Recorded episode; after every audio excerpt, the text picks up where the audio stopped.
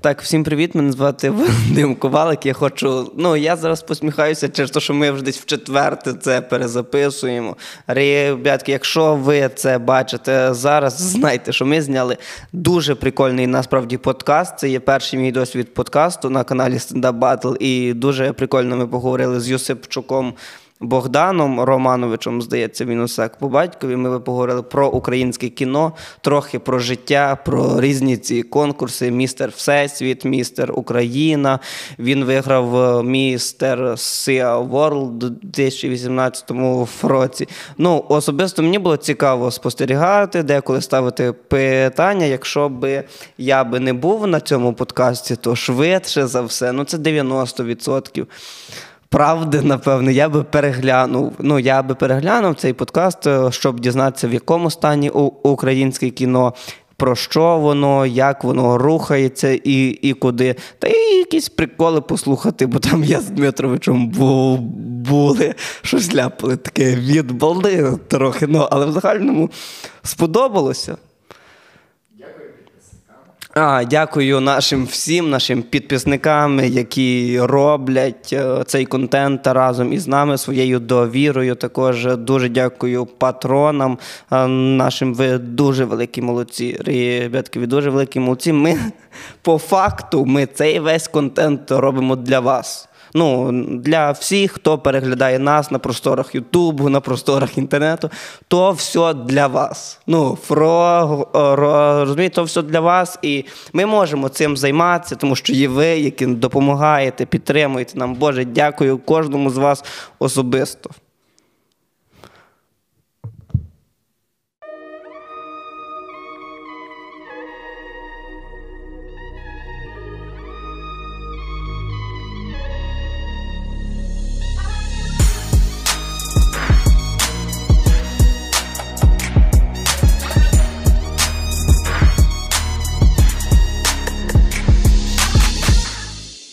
Дуже смішно, якщо подкаст почнеться просто як третій. Так, друзі, всім привіт. Ви на каналі Stand Up Battle Club. Це наш 48-й подкаст. Це дуже крута подія. Сьогодні нарешті в нас найкрасивіша людина планети. Це Вадим Ковалик. Дякую. І наш запрошений гість. Не просто людина, а модель, актор, телеведучий, режисер і в натурі людина, яка в 2018 році став найкрасивішим чоловіком на планеті, Богдан Юсипчук. Привіт, Богдан, привіт. Привіт. На рахунок моделі там посперечаюсь, мені щось повсюди пишуть модель, я не знаю, хоча, чекай секундочку, це я в Інстаграмі написав, що я модель. Ти в Інстаграмі написав, що ти модель? Так, це випадково, що я зараз гляну. А ти колись десь брав участь в якихось фотосесіях? Не написано модель? А я в Вікіпедії читав, що модель. Так, в Вікіпедії написано. А хочеш я тобі скажу, що пишуть про тебе в Вікіпедії? Давай так, щоб ми, бо ми з Вадимом готувалися, отож, увага, що пише про тебе Вікіпедія? Чесно кажучи, ми просто прочитали Вікіпедію.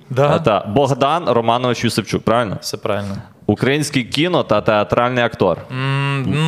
Да. Модель, володар, титулів. Охренеть. Я володар не знаю, то за що тобі дали? Містер. Володика. Патріарх. Володар, герцог, лорд. Граф, князь. Тут поки що по Вікіпедії. Містер Україна, Містер SeaWorld. І оце... Ні, ти правильно кажеш SeaWorld. SeaWorld. Я сам поки навчився охренеть. Прикинь. І... найважливіший твій титул – старший брат відомого українського кінорежисера Олеся Юсипчука. Все вже всі проорали, коротше. Я не знаю, хто це писав, напевно, якийсь трічник на екзамені. Я думаю, що це писав твій брат. Може бути, ти знаєш. Ні, коли я йому прочитав, він теж ржав, причому дуже довго. Я не знаю, що це за така херня, типу, хто її написав. Причому, що важливо, що, наприклад, фотку я цю, I'm sorry, уйобічну, хочу поміняти на Вікіпедії, мені не вдається. Взагалі важко якісь корективи в Вікіпедію внести. А типу, інформація старший брат відомого режисера, хтось вставив і воно там прижилося. Ні, ну фотка просто хана. Я не знаю, видно? Не видно? Фотка жестяк. Фотка просто кримського хана. Насправді ми... Бодь, можна сказати Бодь? Бодя, можна? Чи краще Богдан все-таки офіційно? Чи краще Богдан Романович? Данчик можна казати? Данчик, Богданчик, Данюшка. Я буду говорити Богдан Романович. Ну, ми теж підготувалися, тому що ти найкрасивіша людина планети була.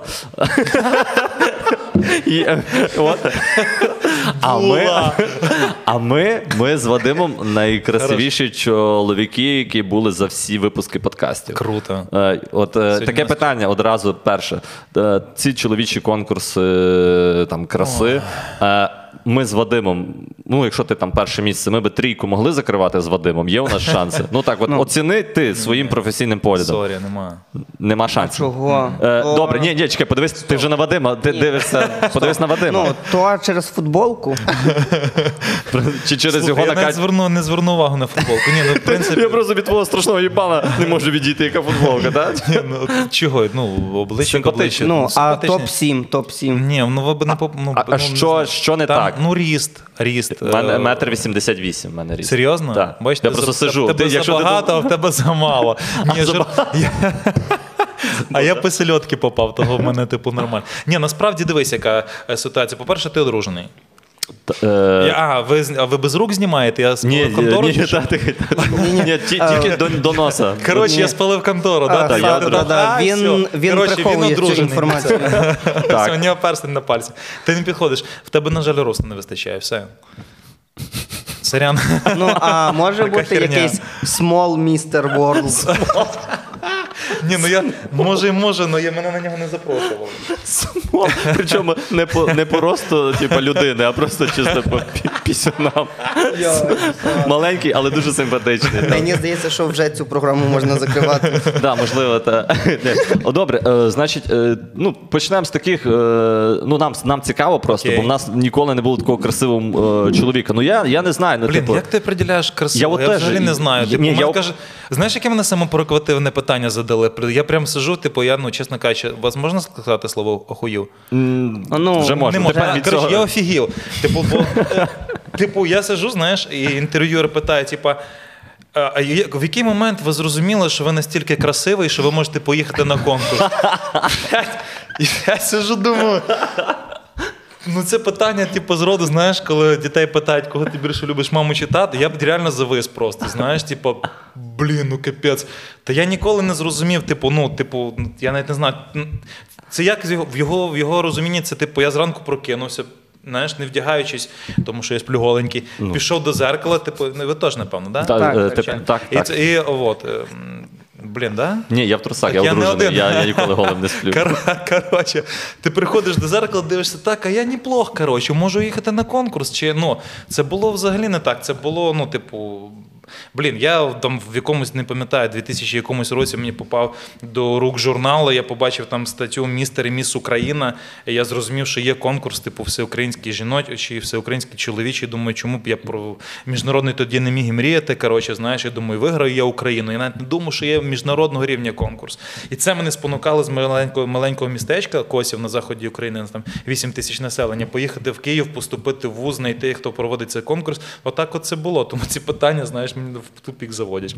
Ага, ну добре, тоді ми не будемо казати, що ти красивий, тому що тут... Я взагалі не знаю, як це приділити. Ну там конкурс, розумієш, там спортивна підготовка, там військова підготовка, конкурс талантів, конкурси етикету. Тобто там немає, знаєш, якби ми були красиві, нас би просто підійшли, сказали, так, ти красивий, ти уродець додому, а ти можеш бути, коротше, там на 3-є місце. А тепер роздівайтесь, ми подивимося на вас, типу, в трусах чи підкачені. Ти окей, ти ні, все, всі бухать. Ну конкурс би був там 1 годину чи 2, знаєш.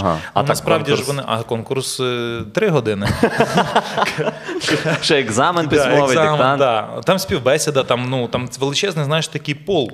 А було таке, що після співбесіди казали, ми вам передзвонимо? Ні, не було. А може і було, я тоді погано англійську знав. У мене перший конкурс був англійською мовою, другий англійською, а третій іспанською. На першому конкурсі я погано англійську знав, тому може і було, я не переклав. А на третьому я взагалі не знаю іспанської, тому може теж було, я не переклав.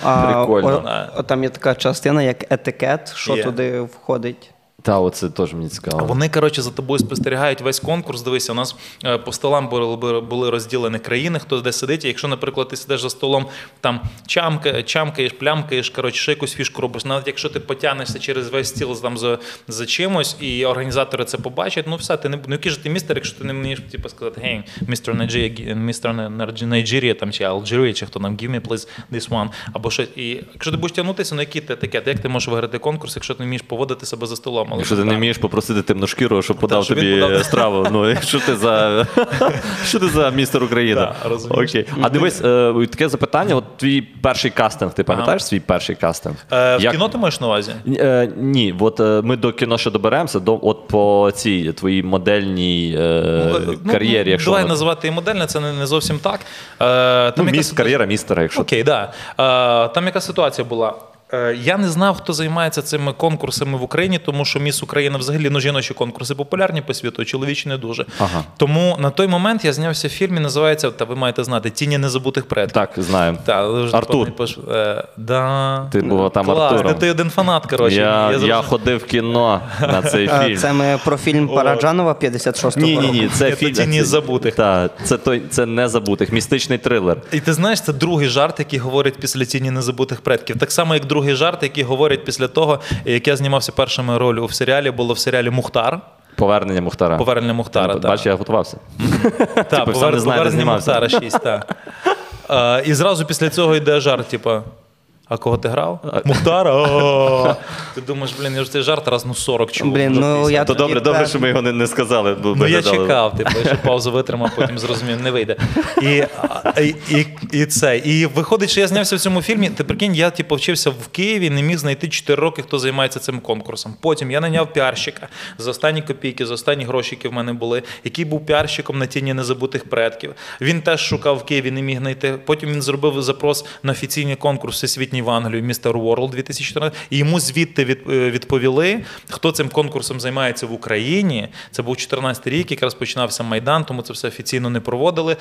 Я познайомився з організатором, потім присилали заявки, фотографії. Там я не знаю всього, тому що я не бачив своїх суперників по факту. Я просто зустрічався з організаторами кілька разів, була співбесіда, я показував фотосесії, показував свої якісь напрацювання, і вони потім задали мені запитання, чим ти можеш взяти, типу, ну, міжнародний конкурс. І, ну, по правді кажучи, там, типу, хлопці, спортсмени, там, фітнес-моделі, вони і так далі. Я розумів, що, ну, по правді, тілом я їх не візьму, тому що люди там, це, ну, це їхнє життя, по факту. І я кажу, там є конкурс талантів, я буду показувати Чарлі Чапліна. Він такий, о, прикольно. І це, ну, зіграло ключову роль. Я потім вчив цей танець з булочками і війшов в фінал світового конкурсу. Та, танець з булочками? Так, я дивився, як танцює Чарлі Чаплін в оригіналі, я дивився, як танцює Роберт Дауні молодший.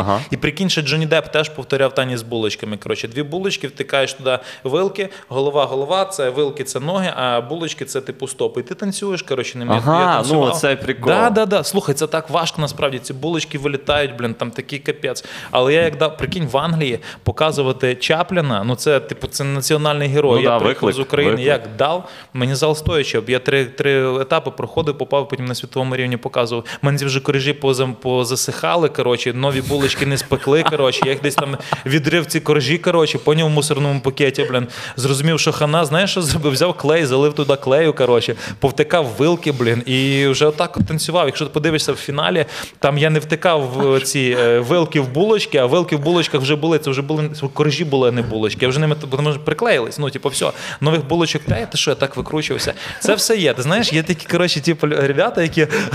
Ні, я просто думаю, всесвітній конкурс, а дефіцит з хлібом, прикинь. Ні, бо вони останні... Україна – аграрна країна. Вони просто нас кормили, потім чим ближче до конкурсу, вони вже типу... Ви побачили, хліб з'їли. Хлібобулочних, коротше, іздєлі, вони вже почали менше, щоб ми не виходили товстенькі. А я ж думав, що вони нам кожен день будуть давати, знаєш, вони пекли спеціально. А тут раз їх і нема, коротше, знаєш, думаю, ну може пропустили. Другий день немає, в мусорку не йшов, десь не пам'ятатись, їх закинув десь, не пам'ятаю. Учасник від містера від України, знайдений у смітнику, шукав поїсти, да, таких за шпальти газет. Це тільки я можу в хліб залити клей, блін. Це капець. Ну, але це дуже круто.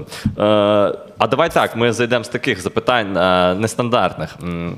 Ти, ну, та якщо ти все-таки містер, тобі дікпіки присилають? Ну, слухай. Ну, чоловіки пишуть, hello, I'm from Turkey, come to me. I show me your kebab, ну, щось таке. Ні, у нас яка типа шняга була. Ми зразу цю тему просікли з моїм менеджером. Вас в описі писало дікпіки, no, please. Ми цю тінку просікли, ми зробили типу, ще одну сторінку офіційну, мол. І цю офіційну типу, сторінку вів менеджер. Та присилали, він такий, Бодя, тобі привіт передаю, ти давай там, коротше, знаєш. Я кажу, Денис, а багато цього типашнього? Він каже, дуже багато, я тебе присилаю так вибірково, знаєш. Ну, фотографії, де чувак з чуваком, свої дік. Ну, я всього не пам'ятаю, типу, він фільтрував. Ну, ти не передивлявся. Ну, менеджер для мене для того був. Менеджер передивлявся? Ну, я сподіваюся, що ні. Ну, щось вибирав найкраще, щоб порадувати. Круто. А ти зараз одружений, не одружений? Ні. Ти не одружений.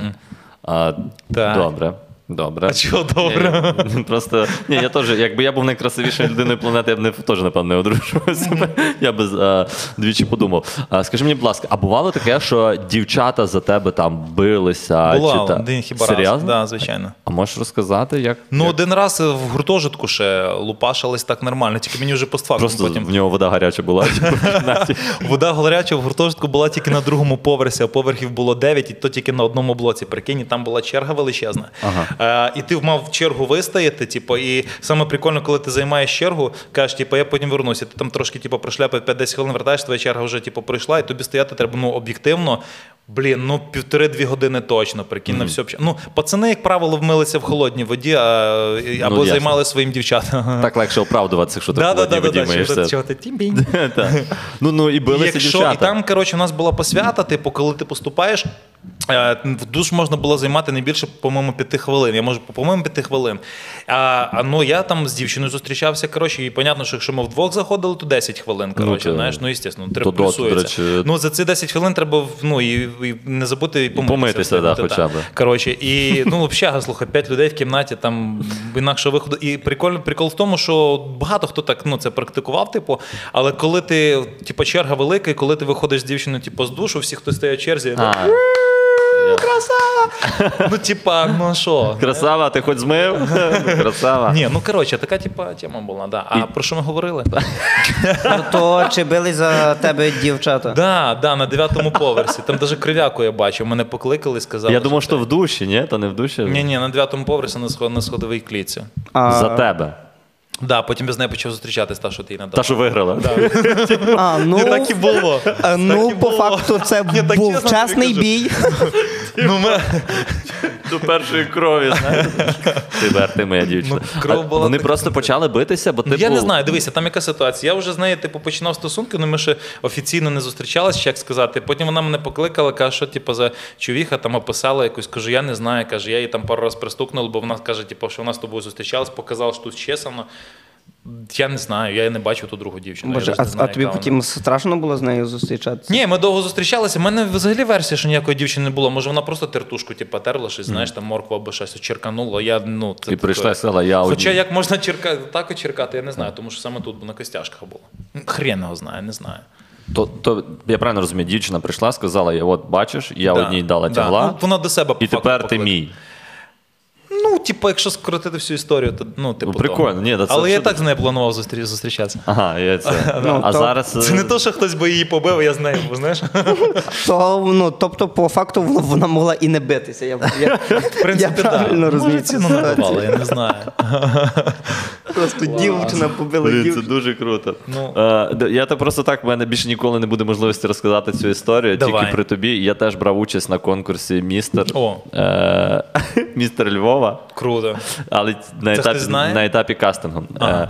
Чому? Тому що той конкурс відмінили в подальшому. Угу. Але я прийшов на кастинг, і я його пройшов, як виявилося. Я, типу, і мені дуже повеселило. Я зараз не хочу ні в жодному випадку ображати цей конкурс, але там дохіра рагулів. Ну, типу. Ну, прям, не знаю, можливо, не було в моєму кастинг дні. То в тебе були всі шанси виграти тоді? Дякую. Дякую. Там, коротше, ну, був тіп, який, ну, підкачний, приходить такий, всім привіт, мене звати Ігор. Ну, я такий думаю, це, ну, такі, які, знаєш, якісь такі чуваки були. І я сподобався серед кастингової групи, сидить багато чоловік, насправді. І там був один гей, і от я йому більше всього сподобався. Прикинь? Ну, скажи мені, будь ласка, чи були в тебе... Я паралелі вже чую, де коли буду проводити паралелі. Чи були в тебе якісь, можливо, такі от... Тому що конкурс «Містер» — це ж все одно... Ну, це все одно про питання... Давай так, я зараз коректно. Чи залівали до тебе представники нетрадиційної орієнтації і чи пропонували вони тобі, можливо, якісь там пройти кудись далі вище? З організаторів? З організаторів, можливо, там, з конкурентів. Були? Ну, щось? Як? Ну, з конкурентів там, ну, слухай, я свічку не тримав, я не знаю, ну, є підозра на кілька людей. У мене взагалі три світових конкурси. Три. Ну, цей, що в Перу, в 2018 рік. Потім в 2015-му. Так, це зразу після «Містера України». Дивися, «Містер України» виграв в 2014-му, поїхав в Англію. Так. Війшов в топ-10 в світі в Англії. Потім в 2015-му був «Містер Інтернешнл» в Кореї. Так. І потім в 2018-му в Перу. Ну, ладно. Я виграв Перу. Слухай, я не можу 100% тобі сказати, але є підозра, що були серед конкурсантів, але я не знаю. Слухай, то... Ну, мене, якби не то, мене цікаво, що в якийсь момент до тебе підійшов організатор і каже: Богдан, є шанс перемогти безапеляційно. Хочеш, я тобі покажу свою кімнату, якщо щось такого не було. Тобі розкажу, коротше, яка шняга була. В Перу я жив з містером Болгарії і містером Індії в кімнаті. І вони, коротше, постійно... Прикинь, вони по іменах не говорять. Містер Україн, містер Болгарія. Ми не говоримо по іменам, ні. Ну, прикинь, кожного запам'ятати. Це як оцей паперовий будинок, Стокгольм, Токіо, містер Болгарія. Так. Ми реально, ми не знали, як кого звати. Містер Україн, тільки так. Прикинь, Альберто, якийсь там Хуан, ти що, я поки їх запам'ятав. Ні, куди? Крім того, в нас таблички були з країнами, тому ми так, типу, ідентифікували швидше, навіть якщо забув звідки. А табличка була з прапором чи з надписом? Ні, надписом. О, клас, слухай, може розіграти. У нас зараз акторський аукціон і всі щось розіграють. Я думаю, що цікаве таке розіграти можна було. Може, якусь табличку або ще щось. Так. У нас зараз багато акторів зібралися, і ми зараз всі розіграємо, там хтось розіграє якісь реквізити з фільму, хтось ще щось. Я думаю, що таке прикольно можна було б розіграти, тому що гроші потім підуть, ну, на відбудову нашої держави, чи на ЗСУ, чи на Охмадит, я не знаю, там треба подивитися. Ну, давай свою табличку «Містер Україн». Ну, з одної сторони, розумієш, вона мені дорога, а інша вона може бути не така дорога. Але є у мене розбита ваза, вона мені вже на неї похер, і я розіграю. А може копію таблички, якщо шкода оригінальну табличку? Ну, бо, блін, я скажу чесно, я би за табличку «Містер Україна» я би боровся дуже сильно. Ну да, ну це солідно. Тим більше переможець світового конкурсу. Насправді, я забув, про що говорив до того, нагадаєте. Про те, що дівчата билися з тебе. Ні, до дівчат 2 години назад було, ти плутаєш. Коротше, я вам типу тему розкажу прикольно. Я зараз запускаю, коли вийде у вас цей подкаст? Цей приблизно через тиждень-два. А може ми би в монтажерів запиталися? Так. Через скільки? Ні, через рік. Це жарт. Декілька, я думаю, до 2-3 тижнів. Коротше, тоді ви ж не зробите так, як зробила одна дівчинка, коротше. Знаєте, як зробила? Запросила мене... Не зробите. Так, ні. Йдемо далі. Запросила мене в інтерв'ю. Що вона зробила? Запросила мене... Коротше, дівчинка, яка розоблачає, типу, холостяків, холостячок, типу, хто з ким там дінь-дінь, що там було і так далі.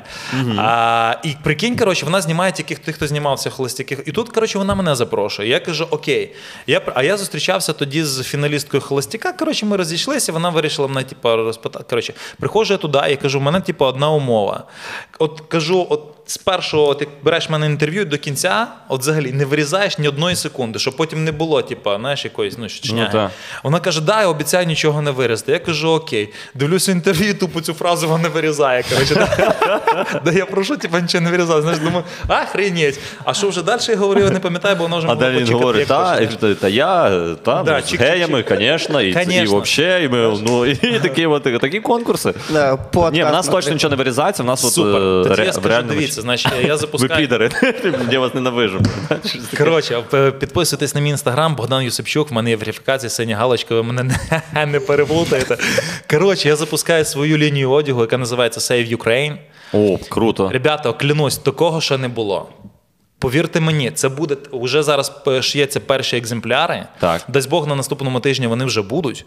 Зайдіть до мене на сторінку, я вам обіцяю, що ви просто офігієте. Такого взагалі немає. Добре. Друзі, підписники Stand Up Battle Club, у нас в описі під відео буде обов'язково посилання на сторінку Богдана. Круто. Я так розумію, що ти робиш продукт, який буде, да, дохід від якого частина, да, буде, звичайно, йти на допомогу. І називається Save Ukraine. Save Ukraine. Ну, це, да, я думаю, що такі будуть. Дякую. Чуєш? А вам там на містері платили, так платили? Я прощупаю. Ти прощуп...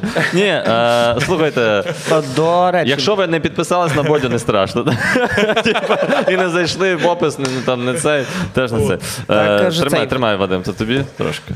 Дякую. В нас вже, ну, це чи не найбільше, що я заробляв в своєму житті.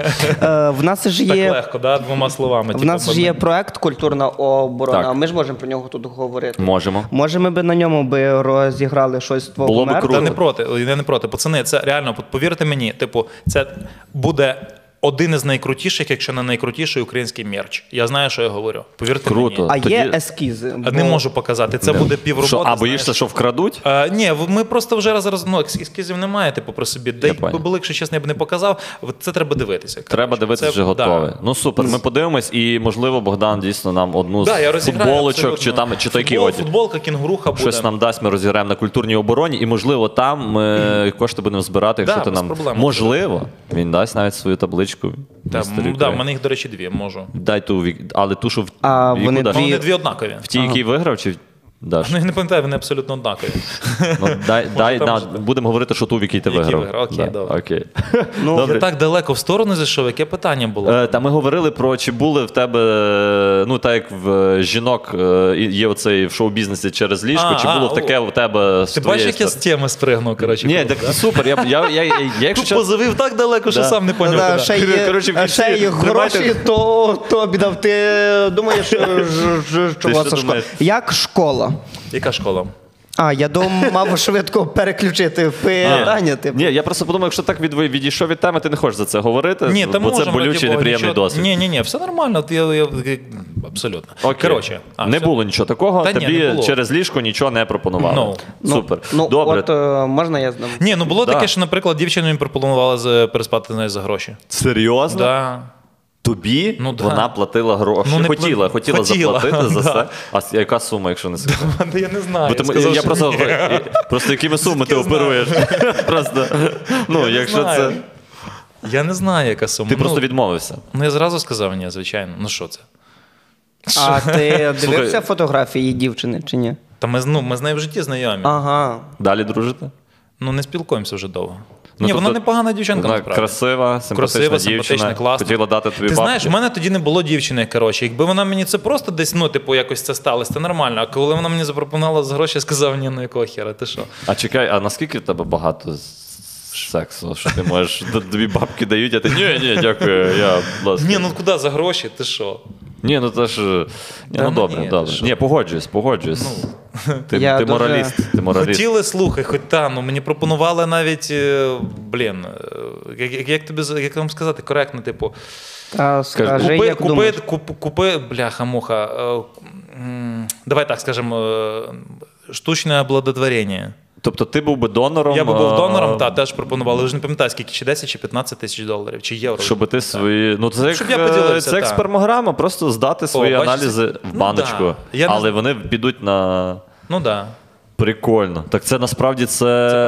Це після конкурсу було. Це волонтерство навіть свого роду. Ти ніби як... Ну, тому що людина вважає, що їй дитині попадуть якісь дуже хороші, якісні гени. Або помиляється. Я знаю, що найгірше могло би бути в цій ситуації. Це тоді, коли тобі б заплатили гроші, а дитина вся в маму би пішла. Так. Просто. Ні, є такі смішні історії. А є, наприклад, не смішні історії, коли дівчинка, наприклад, написала мені, що в неї нікого не було. От, і в неї там якісь проблеми зі здоров'ям. Типу, знаєш, в неї не було нікого. Вона каже: будь ласка, я би хотіла, типу, щоб дитина була від тебе, коротше. І якщо ти хочеш, я якусь суму заплачу, яким хочеш чином, типу, будь ласка, так і так і так. І каже, я напишу, типу, ну, папір, що від тебе нічого не потрібно, уявляєш собі? Ну, тут, насправді, це історія сумна, скоріше, ніж смішна. Ого. І я теж відмовив, кажу, що я не можу, ну, типу, я готовий тобі якось інакше допомогти, ну, але в такому випадку, ну, я не можу, щоб мій син, типу, десь ріс без мене, там, чи дочка, чи ще щось, тому, вибач, я дуже-дуже коректно відмовив, знаєш.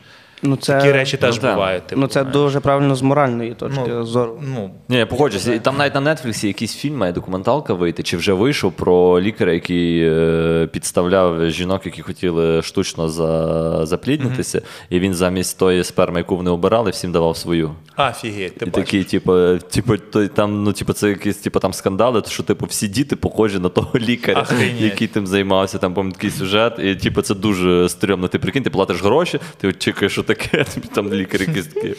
Да. Ну, а на що він це робив? Я не знаю, я той фільм ще не глянув, але я от це як аферист з Тіндера, от з того розряду, така напівдокументалка, на півцей. Такі ці аферісти з Тіндера, Тіндер-Мендер. Ну, от ми так взагалі, якщо чесно. Плавно до кіно підібралися. О, давай. Але, чесно кажучи, мене ще таке... Да, кажи, вибач. Мені дуже цікаво, насправді, от... В тебе зрозуміло, чим ти керувався, коли йшов на Містер Україна, я перепрошую, і Містер Світ. Ну, просто мені дуже цікаво, який відсоток насправді є чоловіків, які дивляться на себе і такий, точно виграю конкурс краси. Ну, тобто, так, ось таке. Дуже маленький. Ну, бачиш, як я казав Бодя, що він просто мусив найняти і в фільмі знятися, і піарщика найняти, і попасти на цей конкурс, і там і талантом. Я так розумію, не красою ти взяв. Звичайно, слухай, співбесіда. Якщо ти знаєш, типу, там був дуже класний, наприклад, Містер Колумбія був, пам'ятаю, Містер Пуерто-Ріко, Містер, та багато дуже було. Знаєш, ти дивишся з вигляду, ну, клас. А вони не вміють ні нести себе, коротше, тут дерево, запитують їх щось там. А італійсь, наприклад, на першому конкурсі, ну це капець, просто, ну, от, бачили фільм? Дівчата всі бачили копію 50 оттінків Серого, тільки називається 365. 365. Не бачили? Я бачив 50 відтінків чорного. Дівчата, якщо ви не бачили цього фільму, не дивіться, тому що це ужас. Но дівчата всі від нього течуть, просто капець. Серйозно? 50 відтінків Сірого – це нервово курить не то, що в сторонки, просто капець. І там чувак, головний герой, він виходить з італійська мафія, коротше, він там замки, дворці, там карети, все. І от він, коротше, подивіться, я забув, як звати цього актора. Забув, коротше, подивіться. Може, от... Джорджо К'єліні? Ні. Блін, як же його звали? Та хто це Джордж? Це футболіст. А, так? Коротше, високий, класний, але при цьому, наскільки в нього такі, ну, на цього італійця були наскільки низькі показники на конкурсах по всім. Він, по-моєму, якийсь дуже слабо показався на конкурсі талантів. На конкурсі спортивному взагалі чуть не останній прийшов. Ну як йому давати перемогу, якщо в нього тільки, знаєш, тільки зовнішність і все. Ну, да. А ти спілкуєшся з кимось? З містерів. Але були якісь спроби? Ні-ні-ні. Ми деякий час спілкувалися після першого конкурсу з містером, як не смішно, Молдавії, але він живе в Нью-Йорку. Після другого конкурсу з містером Колумбія. Він переїхав, прикинь, з Колумбії в Польщу. А з третього конкурсу я спілкуюсь з містером Болгарією, містером Індії. А в містера Індія, коротше, його батя зранку бігає з Махараджі. Махараджі – це, коротше, ну, типу, король Індії, типу. І він каже, чувак, приїжджай до мене, ми тебе познайомимо. Побігаємо з Махараджі. Побігаємо, ну, там, в дворець, ще щось, типу, прикинь, я так хочу поїхати познайомитися, це, ну, це круто. Ну, будемо чекати швидше перемоги, щоб тебе була пробіжка. Мало того, ти знаєш, я вже собі думав на ту тему, що навіть якщо б мені зараз якийсь конкурс запропонували, наприклад, я не знаю, як би я себе повів. Чи треба їхати, чи не треба, наприклад. Чи треба, мені пропонували після того, і мені менеджер каже, чувак, типу, ну, з п'єдесталу треба йти переможця з Олімпа. І я був згоден, коротше, з ним, тому що мене запрошували, там, і в Таїланд запрошували, в Америку запрошували. І ти знаєш, от зараз, в період війни, я не знаю, якщо б мені запропонували конкурс, чи я б погодився, чи ні, тому що я б, напевно, навіть якщо б погодився, то, напевно, вже їхав з місією не виграти, а з місією, типу, щоб не забували про Україну. Я так думаю. І хотів вашу думку запитати, як ви рахуєте, якби запропонували їхати, ну, чи не їхати? Я вважаю, конкретно тут важлива думка Вадима. Окей. Ну, це тобі пропонують, до тебе пишуть? Ні, це якби запропонували. Я не знаю, я би завис, знаєш. Я по боксу суджу, але я не знаю, що варто порівнювати. Я, наприклад, коли дивлюся бокс, і є боксери, наприклад, які були на піку, вони завжди перемагали, збирали пояси, і потім вони завжди, все одно в них наступає якийсь такий матч, де вони виходять і програють. Ну, наприклад, от навіть наш Володимир Кличко. Ну, це ж був пушка, еліта, стільки років тримати пояси, ну просто легенда. Да, і він вийшов на цей бій проти Джошуа. Хоча і мені здавалося, що Джошуа не переможе, і він програє, і в мене було якесь таке відчуття, типу, і все, він завершує кар'єру на поразці. І типу, я все одно знаю, що він легенда. Не знаю, чи варто конкурс «Містер» з боксом порівняти, бо ви там морди один одному не б'єте. Все одно титул тобі не заберуть, твій титул лишається в тебе. Титул не заберуть, але розумієш, тут з понтом того, що я не хотів раніше їхати взагалі, тому що, але зараз війна. Я до того, що поїхати і просто лишній раз нагадати про Україну. Обов'язково. Ні, з тої точки зору це в тебе буде... Не з точки зору виграти, типу, а розказати, показати, типу, тому що навряд чи мені вже дадуть перше місце. Розумієш, вони скажуть, дивіться, там він зайняв перше, а у нас він тільки 10-й. Гі-га-га. Це закон подлості. Мені вже не дадуть перше місце. Тобто поїхати просто, ребята, розказати правду, це, ну, я так думаю. Ну, так як і Калуш, вони в кінці сказали «Сейф Маріуполь». Я не знаю, як там по правилах, чи це було, чи можна їм було це говорити, чи не можна, але вони це сказали, вони молодці, чисто з точки зору до місії проінформувати, можливо, це навіть вище. Uh-huh. І ще й завдяки тому ти міг би ще раз виграти. Такі, ну слухайте, ну, подивіться, з якою місією приїхав чоловік, а не просто красивим побути. Коротше, що ми за кіно, бо ти не хочеш ще мешкає запитання по красі? По красі? А як ти доглядаєш за собою? Та ніяк, старий, не доглядаю, абсолютно. Ніяк? Ні. Просто встав зранку, помився. Я стараюсь не вживати алкоголь, вже взагалі алкоголь не вживаю, скількись не знаю. Ну, воно помітно, насправді. Ну, типу, я дуже рідко вживав, а зараз останній час взагалі не вживаю. Потім ці дудочки, які всі курять, ну це жесть просто. Ну, Ельпари оці? Я не знаю, блін. Коли біля мене курять, ну, блін, я кожен там другий-третій раз попрошу пару раз пихнути. Типу, ти хочеш, не хочеш, хоча я веду здоровий образ життя, і все одно ти це робиш. Тому я стараюсь, типу, не, щоб біля мене типу, ніхто не курив, щоб ні я, ні люди. І, ну, якось так, здорове харчування, до речі, потихеньку перехожу на здорове харчування. Сьогодні навіть гуглив, як же називається, квітковий пил. Знаєте чи ні? Квітковий пил. Це типу якась дієта чи що? Це запліднення квіток, коротше. Uh-huh. Вони продаються такі горошки, вони як я навіть не знаю, як вам пояснити. Коротше, загугліть, це дуже крута штука, типу, для здоров'я. Стараюсь, типу, вже не жареного менше їсти, типу, всі продукти, які можна їсти в сирому вигляді, стараюсь збільшувати в раціоні, не завжди виходить, але потихеньку переходити на це. Це тобто... зв'язано з тим, що тобі вже 33? Чи... Це зв'язано з тим, що мені попала в руки книга «Жива піща». І все, почитайте. І там все сказано. Круто. Дуже, може, дуже круто. Може і нам варто задумати. Але може є ще книга «Варена піща». Або злегка просмажена їжа. Квітковий пил – це якась дієтична добавка? Квітковий пилок. Так, ти його можеш зранку типу, в рот раз і розсосав, щоб воно всосалося. Знаєш, типу, таке слово смішне. Але тим не менше, так. І все, можеш з медом. Подивіться, вона дуже крута. Потім я вживаю зараз вітаміни Яцуба. У вас, до речі, офіційний представник у вас у Львові знаходиться, тут в центрі далеко. Яцуба. В них... Так, це дуже круті японські вітаміни. От, п'ю, що, омега-3, от таке от штука. А на рахунок типу за обличчям, ти маєш на увазі кремчики, ще щось ні, такого немає. Ні, я в загальному за тілом. А ти чим доглядаєш за собою? Ой, шампунем, гелем для душу. Доглядаєш. Ти доглядаєш за шампунем і за гелем, так, щоб вони красиво там. Зубна паста, зубна щітка, мейкінг вже тепер. Окей, кіно. Кіно? Ти ж актор. Трошки. «Тіні незабутих предків», ми знаємо, але крути.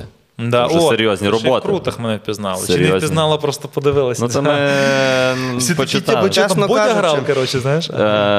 Серйозні роботи. Скажи мені, будь ласка, це ж серіали російські були, в яких ти знімався. Ні, ні в одному російському серіалі. Ні в одному. Це не російського виробництва, нічого не було. А чому пише на Вікіпедії, чи що це серіали російського походження? Так, на Вікіпедії пише, що я брат відомого українського режисера. Так, немає відношення до того. Я ніколи ж не пересікав кордонної Росії. Я не був там ні разу. Ніколи. Тобто всі фільми, всі знімалися в Україні. Тоді купа зашкварних запитань відпала в моменті. От і все. Я тобі розкажу чому. Тому що знімали серіали в Україні, тому що вигідніше російським серіалам знімати. Зараз не так скажу, не російським серіалам. Серіали знімали в Україні, тому що тут дешевше, але це була в крайньому, принаймні, я не пам'ятаю, що була копродукція з Росії, я пам'ятаю, що це українські серіали, на які брали російських акторів на головні ролі, а потім продавали в Росії. Тому що якщо російських акторів немає в серіалі, то їх продати неможливо. От і все. Ну, тобто українці, грубо кажучи, писали, знімали, робили все. Адаптували, зачасту адаптували. Але просто російські актори. Іспанський серіал, американський адаптували, там був не знаю, там, Домініка, у нас був там Гріша Грубакач. Вони адаптували це все під наші реалії, коротше, брали на головні ролі, як правило, російських акторів, нас, як правило, на другорядні ролі або на епізоди, знімали і за рахунок цього продавали в Росію. А як ти розпочинав свою акторську кар'єру? Це було до взагалі саме перше. Це до конкурсу було. Ой, та це було вже років, я не пам'ятаю, на третьому курсі художнього училища. Тіні незабутих коли? 13-й рік? 13-й. Це якщо повнометражний фільм говорити, але до того ти ще мав досвід. Фільм «Синевір». Це перший 3D-фільм в Україні, там, про чудовисько, пісіголовець, оберець. Боже, я колись дивився цей фільм, насправді. Серйозно? Так, і після цього фільму я такий, блін, ну, українці роблять ж, ну, дуже непогане, насправді, кіно, і я такий, все. Можна дивитись. Так, мало того, хто не бачив цей фільм, ви можеш подивитись теж, до речі, до «Бедкомедіан», знаєте? Так. Він цей фільм взяв до себе і розвалив нормально. Ну, вже тепер, да, можна не дивитися. Так, тобто ти знімався в фільмі «Синевір»? «Синевір», одну з головних ролей, потім його показували. Насправді ні, бо я його дивився, напевно, десь років 4 тому чи скільки. Я Федора грав, так. І коли мені хтось каже, щоб я порадив якийсь фільм, там жахи, щось таке, я називаю саме цей фільм «Синевір». І так прикро, що я просто тебе зараз не впізнаю. Та нічого, слухай, мене не впізнають. Він там з бороди був. І ще не такий красивий. Бедкомедіан зробив на цей фільм обзор. Досить непоганий, смішний, класний. І ті косяки, які я казав під час зйомок, він ті всі побачив потім. Я кажу, ребята, треба це виправити. Він каже, ні, нічого. І він ці самі косячки вже потім розказав на своєму обзорі, було прикольно. Ага. Слухай, ну дивись, я тут про кіно, ще в мене є декілька запитань, але я хочу, блін, я хочу перескочити, бо я хочу капець як задати тобі то запитання. Та давай, може, з кінця починай, ми ж я ж нікуди не спитав. Коротше, ти ж в театрі не зовсім так, але брав участь в постановках. І є от одна вистава, де ти грав Карла, і вона називається «Шоу уродів». Що це за вистава? Можеш розказати? О, клас. І як ти попав туди? Ну, типа, так, ну, цей «Шоу уродів», ну, однозначно. Ну, як інакше? Розкажу. Класне запитання, ніколи не чув його свою адресу. Дивись, не зовсім так. Я в театрі ніколи не працював, не служив, правильно говорити, не служив в театрі. Тому що в театрі дуже желізна дисципліна і прирівнюється до армії, того кажуть, служив в театрі. І я навіть не приходив ніколи на прослуховування, тому що я навіть туди не хотів. Я працював в антрепризах. Антрепризи – це коли збираються актори, винаймають якісь приміщення, репетірують і потім типу гастролюють. В них нема типу якогось... Ми взагалі репетірували, по-моєму, в якійсь студії навіть була, щось типу цього. І я там... Було кілька вистав, з якими ми їздили по Україні, а потім там по деяким причинам розвалилися всі, роз'їхалися хто куди, і потім знайшовся якийсь хлопчина молодий, типу, який каже, давайте я вас їх назад зберу і поставлю ще одну виставу. І він назвав «Шоу уродів», там була музика з фільму «Запрещений прийом», «Сакер-панч», так називається, цього Зака Снайдера. Була дійсно крута музика, я грав психічно хворого, якому в дурці вважаються, коротше, якісь там персонажі. Я виходив, мені там це все, коротше, мене глючило, я там кубиком бив по голові, типу, вони з'являлися там під музику, ходили. Я вже зараз погано пам'ятаю, ну, тому називалося «Шоу уродів» саме тому. Але я тобі скажу, підфарбований був так конкретно, ну, був психічно, ми ще не брився, борода така, тут нафарбовані сині мочі, я ще костюм якийсь такий дурацький, який зайчика, типу, знаєш, вушка, хоча я зайчиком був, коли був ще студентом, пам'ятаю, аніматором бігав. Я думаю, що це вже останній раз. Ну ні, в театрі теж прийшлося зіграти. А в тебе ж є акторська освіта чи немає? Звичайно, 5 років акторська освіта. У мене є типу художня освіта перша, друга акторська. Ну ти в сім'ї художників народився. Так. Ти знаєш, я, коротше, прочитав колись інтерв'ю одного чувака, який розказував, що він кожне інтерв'ю дає, його запитують, наскільки зайобують, коротше, запитаннями типу одними і тими самими, що він почав типу на одні ті самі питання по-різному відповідати. Типа, там, хто твій батько? Він каже, там, мама бібліотекар, та, типа, тато, коротше, військовий, знаєш. Наступне запитання, хто твої батьки? Та, мама, коротше, медсестра, а тато начальник колгоспу, знаєш. І він просто вже так тролив, що капець. І я думаю, і мені наскільки часто ці питання задавали, я думаю, зроблю, як він, коротше. Знаєш, приходжу на інтерв'ю, зараз кажу, що типу, тато там теж голова колгоспу. Добрий день, Богдан, я Остап. А мама, та, мама продавець, знаєш, я типу підготувався вже валити нормально. Інтерв'юер каже, так, поговоримо про ваших батьків. Я думаю, зараз я тобі дам. Він каже, так, вони у вас художники, ми знаємо, знаєш. Я думаю, ага, бля, все, попав, коротше, не вийде. Ну от ми так само. Ну так от, ти маєш акторську кар'єру, і я от мені як до актора, до тебе запитання. Як відбувається вибір ролей? Чи це працює твій менеджер? Чи це ти ходиш на кастинг?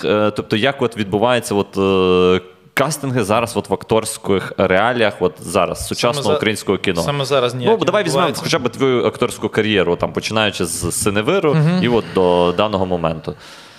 Ну, дивися. Це в Америці, знаєш, там до Джоні Деппу зараз ні, візьмемо якось... Ні, він же виграв суд, вже йому, напевно, все нормально. Ну, там тільки все налажить. Скажімо так, Ді Капріо, отак. Ти бачиш, в нього фільми всі, коротше, прям рівні, всі фільми взлітають. Тобто йому присилають. Там кожен місяць, там щомісяця присилають там кілька десятків сценарії. Є фільтр, коротше, який він знімається, який не знімається. Там відфільтровується, наприклад, там 25. Тих 5, які залишаються, даються йому читати, він радиться, коротше, і говорить, і вибирає, де зніматися. Прикольно. В акторів, коли тобі говорять прийти на кастинг, то ти часто взагалі нічого не знаєш. Ти просто приходиш, і тобі можуть текст дати. Так, але взагалі так зарані, бо тобі треба підготуватися. Взагалі, типу, ну, і це не завжди так, типу, але буває. Наприклад, присилають синопсис, короткий розповідь того, що в серіалі будуть, і присилають твої сцени. От і все. Ти приблизно знаєш, про що серіал, приходиш і все. Часто мене затверджували на роль без кастингу. От просто дзвонили, казали, Бодя, там, такі-такі дні ти вільний, коротше, такий-такий гонорар. Прикольно. Я кажу, да, вільний, ми тобі текст пришлемо. І пару раз була така тема, коли я кажу, да, окей, а актори, чесно вам скажу, по правді, більшість акторів взагалі текст учать вже на майданчику. Я дивлюсь на текст зарані, я подивився текст, побачу, що до чого, мені треба по ним переспати, зранку прокинувся, раз і зіграв. Тому, в принципі, я кажу, да, окей, і було кілька раз, таке, що я якраз конкурс виграв, мені почали затверджувати без ролі, дуже часто на головні ролі в фільмі. Наприклад, є фільм «Чунгул», фільм «Жахачка», коротше, подивіться, я там теж головну роль зіграв. Наприклад, цей фільм я без кастингу мене взяли. Тому що режисери знімали «Синевир», ці самі режисери побачили, що я адекватний як людина, що я нормальний як актор, і запропонували мені роль в «Чунгулі». І, власне, коротше, отак от. Ну, це про «Чунгул», якщо велика роль. Якщо маленька, я думаю, окей, і завтра в мене зйомка, прикинь, я відкриваю сценарій, а я там граю, коротше, гея, причому такого матьорого гея, блін, що просто капець, він такі слова говорить, що просто на голову не налазить. Ну, таке враження, що хтось мені вирішив, знаєш, кар'єру поламати. Я ще знаю, як вони це знімуть, знаєш. І я, коротше, такий думаю, йо-моя, зйомка завтра, 10 година ночі, там, чи якась зранку, йолки. Я дзвоню, коротше, менеджер каже, кот, ти хера раніше не подивився. Кажу, Дініс, да я ніколи раніше не дивлюсь. Завжди присилають, я за вечір дивлюсь, там пару сцен, я швидко схватую слова. Ну, коротше, ми розрулили цю ситуацію, потім ще була ситуація теж, де я мав грати якогось теж військового, не дуже хорошого, типу, скажімо так, який не на нашій стороні воював, скажімо, теж так. І я зразу відмовився. Я вже після того випадку почав зарані читати і казати да чи ні. А як часто ти відмовляєшся від того, що тобі пропонують? Ну, якщо якийсь проєкт зашкварний, прям взагалі, типу, я знаю, що там знімається з одного дубля, я себе покажу не з кращої сторони. Це раз. Ну, або роль якась така взагалі, як я кажу, типу, яка мені непритаманна, може зіграти, типу, в розрізі і не туди піти. Тоді одразу наступне запитання. Як ти, знімаючись фільми там в Крутах, в Синевирі, в Чунгул, і в твоїй біографії є одного разу під Полтавою епізодична роль? Ну, так. Я там з Юрчиком познайомився, Терезі Ткачем. Ні, так це... Ні, так серіал, ну, наскільки я знаю, рейтинговий. Так, був рейтинговий. Типу, я не знаю, чи він досі щось знімається. Ні, не знімається вже. Тебе просто запросили, як це виглядає, коли в такий? Це просто як якісь сіткоми чи в скетчі, коли за скетчкоми запрошують просто людину. Ти знаєш, може бути, я зараз не пригадаю, якщо чесно. Ти не грав там себе, ні? Ти там, чи як? Та фіг, я знаю, я вже зараз погано пам'ятаю. Ні, ти пам'ятаєш, що якийсь хальоненький персонаж в мене був, перший хлопець на селі. Я пам'ятаю, що він вернувся в село, типу, такі там прям... Щось я погано пам'ятаю його, але... Та слухай, це сітком, насправді це... Зараз я зіграв, називається серіал «Ромео і Джульєта з Черкас». Ну, наприклад, подивіться, от в цьому серіалі, до речі, я зіграв гея. Але воно наскільки класно було написано і подано, що там було абсолютно нормально. Були сцени? Ні, не було. Таких не було. Ну, такі залицяння чуть-чуть, але там наскільки я подивився, що можна наскільки круто, класно обіграти, це що, ну, я погодився. Ну, а як актор, давай, якби була сцена в крутому фільмі прописана, де ти цілуєшся з чоловіком, таке реально побачити у виконанні Богдана Юсипчука? Хороший режисер, хороша картина, можливо, там одна з головних ролей, там. Хрін його знає, я не знаю, що тобі сказати, чесно. Я просто як актора запитаю, тому що, наскільки я знаю, що актори навіть та гетеросексуали дуже часто кажуть, так, я можу це зіграти, а є, які кажуть, ні, я не можу це зіграти, типу, але це не означає, що я поганий актор. Чи це означає, що це поганий актор? Розумієш, це все одно, що там хірург сказав би, типу, це я різати буду, а це я різати не буду. Знаєш? Це неправильно. Тому актор, якщо вже типу, знаєш, назвався грибочком, полізай в кошик. Це правильно. І коли мені сказали, типу, от мене затвердили на Чунгул, нагадаю, без кастинга. І я погодився, окей, я читаю, а мій персонаж там в якійсь сцені типу, лежить в рубу. Розумієш? І я кажу пацанам, типу, ну, кажу режисерам, ну, міняємо цю сцену, я не готовий до такої херні. А вони кажуть, типу, Бодя, ну що значить не готовий? Типу, ми тебе затвердили в Україні, щоб зіграти головну роль в фільмі, де ще й без кастингу на тебе ти ж вимахуєшся, типу, знаєш, коротше, як я не пробував, що я не робив, вони вирішили мене наказати, ах, не будеш, окей, тоді не будеш, ми робимо кастинг. Вони роблять кастинг. І ти прийшов на кастинг і виграв, так? І потім на який, да, вони роблять кастинг, типу, знаєш, реально запрошують чуваків на кастинг, це правда. І потім на якийсь день, коротше, я говорив, типу, з братом, у мене брат молодший, ну, режисер. Ти ж його старший брат відомого українського режисера. Так. І він каже, Богдан, типу, не вимахуйся, там Ді Капріо в грубу лежав, там, в цьому, в Великій Гетсбі. А потім через деякий час там Оскар отримав. Типу, це твоя робота. Я подумав, кажу, пацани, ну ладно, я типу, погоджуюсь, коротше. Вони кажуть, ні-ні-ні, в очередь на кастинг з усіма. То що, скоро Оскар буде в тебе? Не знаю. Якщо буде проєкт, буде і Оскар.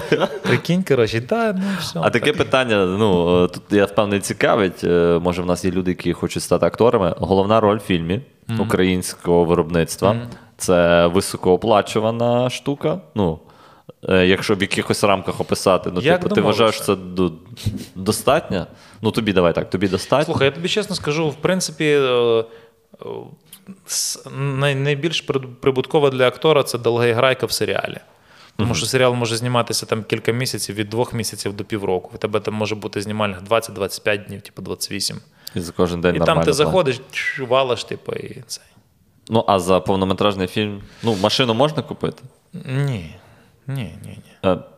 А з Америки пригнати? А якийсь електросамокат? Електросамокат можна взяти? Просто, як правило, фільм знімають швидко дуже, розумієш? Фільм знімають, типу, за 30 днів, і навіть якщо в тебе головна роль, типу, ти там, ну, 20 днів будеш грати. Не вийде. Тобто в нас швидко так знімається кіно? Так. Взагалі в Голлівуді знімають 3 хвилини в день. Це дуже хороший результат. Ага, ти пішов 1,5 години фільму, це, виходить, за місяць фільм? Да. Серйозно, так швидко фільми знімають? Ну, 3 хвилини в день. А серіали в нас в Україні знімають, типу, 15 хвилин в день, 20 хвилин. В нас 3 хвилини знімають 3 хвилини. Ставлять камеру, ви просто базарні, так, кусок є, ще 20 хвилин пишемо і вже наступне. Давай візьмемо 3 хвилини в день, навіть хай знімають. От якась сцена, там, я знімався, наприклад, з Ван Дамом в фільмі. Серйозно? Прикол. Ну, так, бачите, цього не знали. «Останній найманець». Ну, там ми знімали сцену, ну, там, правда, акторів масової сцени було багато, ну, там ми знімали, я не знаю, скільки хвилин, може 2 хвилини знімали, там мусовки багато було. А після Ван Дамма я знімався в французькому фільмі англійською мовою. Ми 1 сцену знімали весь день, 1 сцену, зранку до ночі, весь день в квартирі. Це був капець. А чому так довго було? Ну, вони витончили, щоб все було правильно, щоб ми правильно хто куди пішов, що зробив, крупні плани, все. А в серіали, воно ж, ти знаєш, типу, серіали, це так, хтось картошку чистить, коротше, правим вухом слухає. А бувало таке, що, ну, що так довго йде цей знімальний процес, і ти такий, боже, все, я закінчую. з кар'єрою актора? Тобто ти постійно такий, так, треба відзняти, треба зробити. Ні, мені це дуже подобається, тому такого не було. Я кайфую від цього. Та ні, слухай, це найкраща робота в світі, я тобі чесно скажу. Втомлює, звичайно, чекати, поки твої сцени, поки ще щось, але в цілому це дуже круто. А як взагалі відбувається цей знімальний день? Ти приїжджаєш на площадку в ту годину, яку визначили? Мене забирає машина. Ну... А, ти серйозний мужик? Ну, забирає, та, забирає машину на певний час, типу, чекай під під'їздом, сідаєш, їдуть. Як правило, тебе привозять типу, там, за годину, за півтори раніше, якщо це перший знімальний день і тебе не поміряли, наприклад. Якщо фільм, то тебе за заміри роблять раніше. Ти ходиш на чітку сцен, ти ходиш, типу, костюми під тебе шиють, ще щось. Якщо це серіал, то часто буває таке, що просто кажеш розміри, все, тому тобі треба приїхати на перший знімальний раніше, на півтори-дві години навіть. Вони на тебе дивляться, коротше, відправляють стилісту. Стиліст, ну, типу, дівчатка фотографують, відправляє стилісту, стиліст затверджує, інколи навіть тебе вдягають, потім вдягають біля тебе дівчинку, щоб подивитися, як ви вдвох вигляд маєте.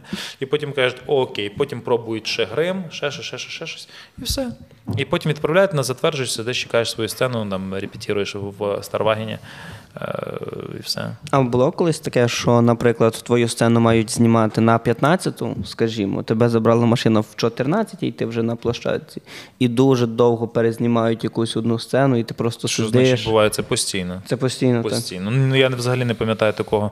Я впевнений, що воно було, але я не пам'ятаю, що там сцена має бути в 15-ті, я приїхав, і воно в 15-ті знімалось. Ніколи такого не було. У мене було таке, що на мене режисер заївся, коротше, я приїхав на... У мене одна сцена була, одна. Я приїхав на 9-ту годину. Взагалі робочий день, типу, рахується 12 годин. Потім йде від 15 хвилин, називається режисерських. Тобто, якщо я приїжджаю на 9-ту ранку, в мене робочий день до 9-ї вечора.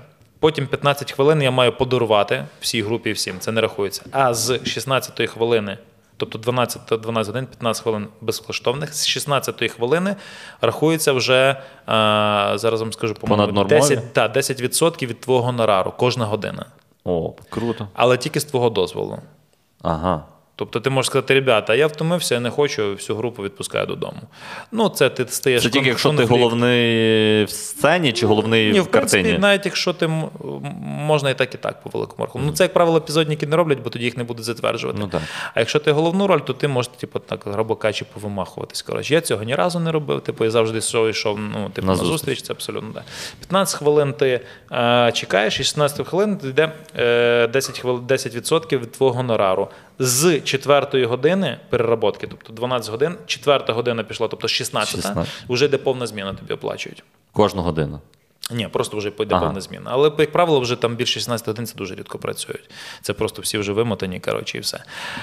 Тому в мене була така штука, коли я приїхав на 9-ту годину, а режисер мене не любив, і в мене одна сцена була, а її зняти, ну, хвилин 10 може, коротше. Кажуть, Богдан, готуйся, типу, на 10-ту годину. Ну, окей, я загримувався, типу, переодягнувся, 10-та година мене не знімають, ніхто не приходить. 11-та приходить, типу, помічник режисера, каже, зараз буде твоя сцена. Я кажу, окей, 12-та немає, 1-та немає, 2-га немає, обід об'являють, всім приходять, приносять обід, всі їдять. 3-я, 4-та, 5-та. І мені зараз бігають, коротше, щоб я не спав, тому що я хотів, ну, поспати, ще щось, типу, мене. А мені бігають, кажуть, зараз твоя сцена, не спи, коротше, знаєш, буде. І мені оце бігали, весь день говорили, коротше, до 7-ї вечора, потім 8-ма вечора, потім 8:30, потім 8:45 і в 8:50 заходить дівчинка, коротше, каже, давай твоя сцена. Ми відзнімаємо за 10 хвилин, впираємося там 9:05, вже режисерські пішли, мене пустили додому. Я в шоці. Ну, такий режисер.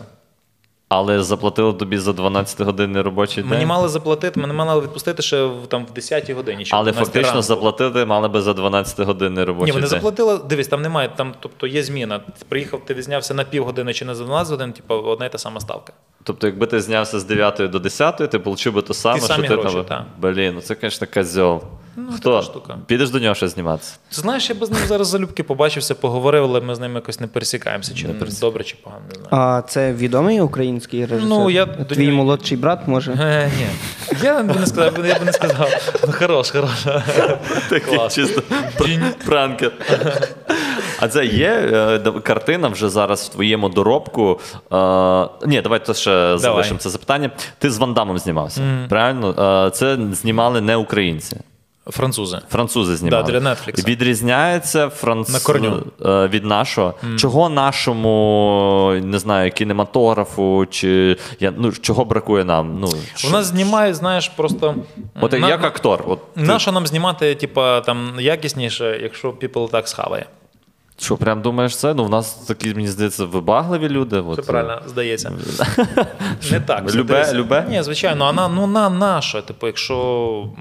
Є ж кіно режисерське, є кіно продюсерське. Продюсерське – це коли ти слухаєш продюсера, щоб заробити гроші, і є режисерське, коли дивиться глядачі, кажуть, типу, в цьому фільмі щось є, це круто. І воно, типу, піде потім десь далі. Тому... В Україні яке? Не то і не то? Ні, в Україні, скоріше, продюсерське. Скоріше продюсерське. На жаль. От, розумієш? Ну, я не знаю, який фільм. Фільм там український. Вони, звичайно, є, я не буду називати, але більшість українських фільмів, наприклад, на жаль, не згадаю там через років 10 чи 15, і своїм дітям я теж не пораджу подивитися. Знаєш, це так вийшло, поржали, коротше, розійшлися. Ну, тобто, але це не в якості роботи. Там, наприклад, актори такого самого рівня, які там французькі і голівудського рівня, оператори такої самої потужності. Оператори в нас сильні, насправді. Оператори в нас сильні. А актори? А актори, вони виходять з театральних... Давай про тебе будемо говорити. Ти актор, який знімався для Netflix, фактично. Ну, не фактично, так і є, для Netflix. Ну, ти вважаєш, що ти спокійно в голівудському фільмі зіграєш і будеш... Да, 100%. І є у нас актори, які теж... Є у нас акторів багато в Україні. Просто справа в тому, що якщо поставити навіть того саме Ді Капріо чи якусь голівудську зірку в ті умови, в які знімаються українські актори, вони просто охеріють. Тому що дуже багато в Україні знімають з першого дубля. Ага. Сцену з французами ми дублів 20 зробили, може й більше. Та до хрена. Весь день ми робили дубль.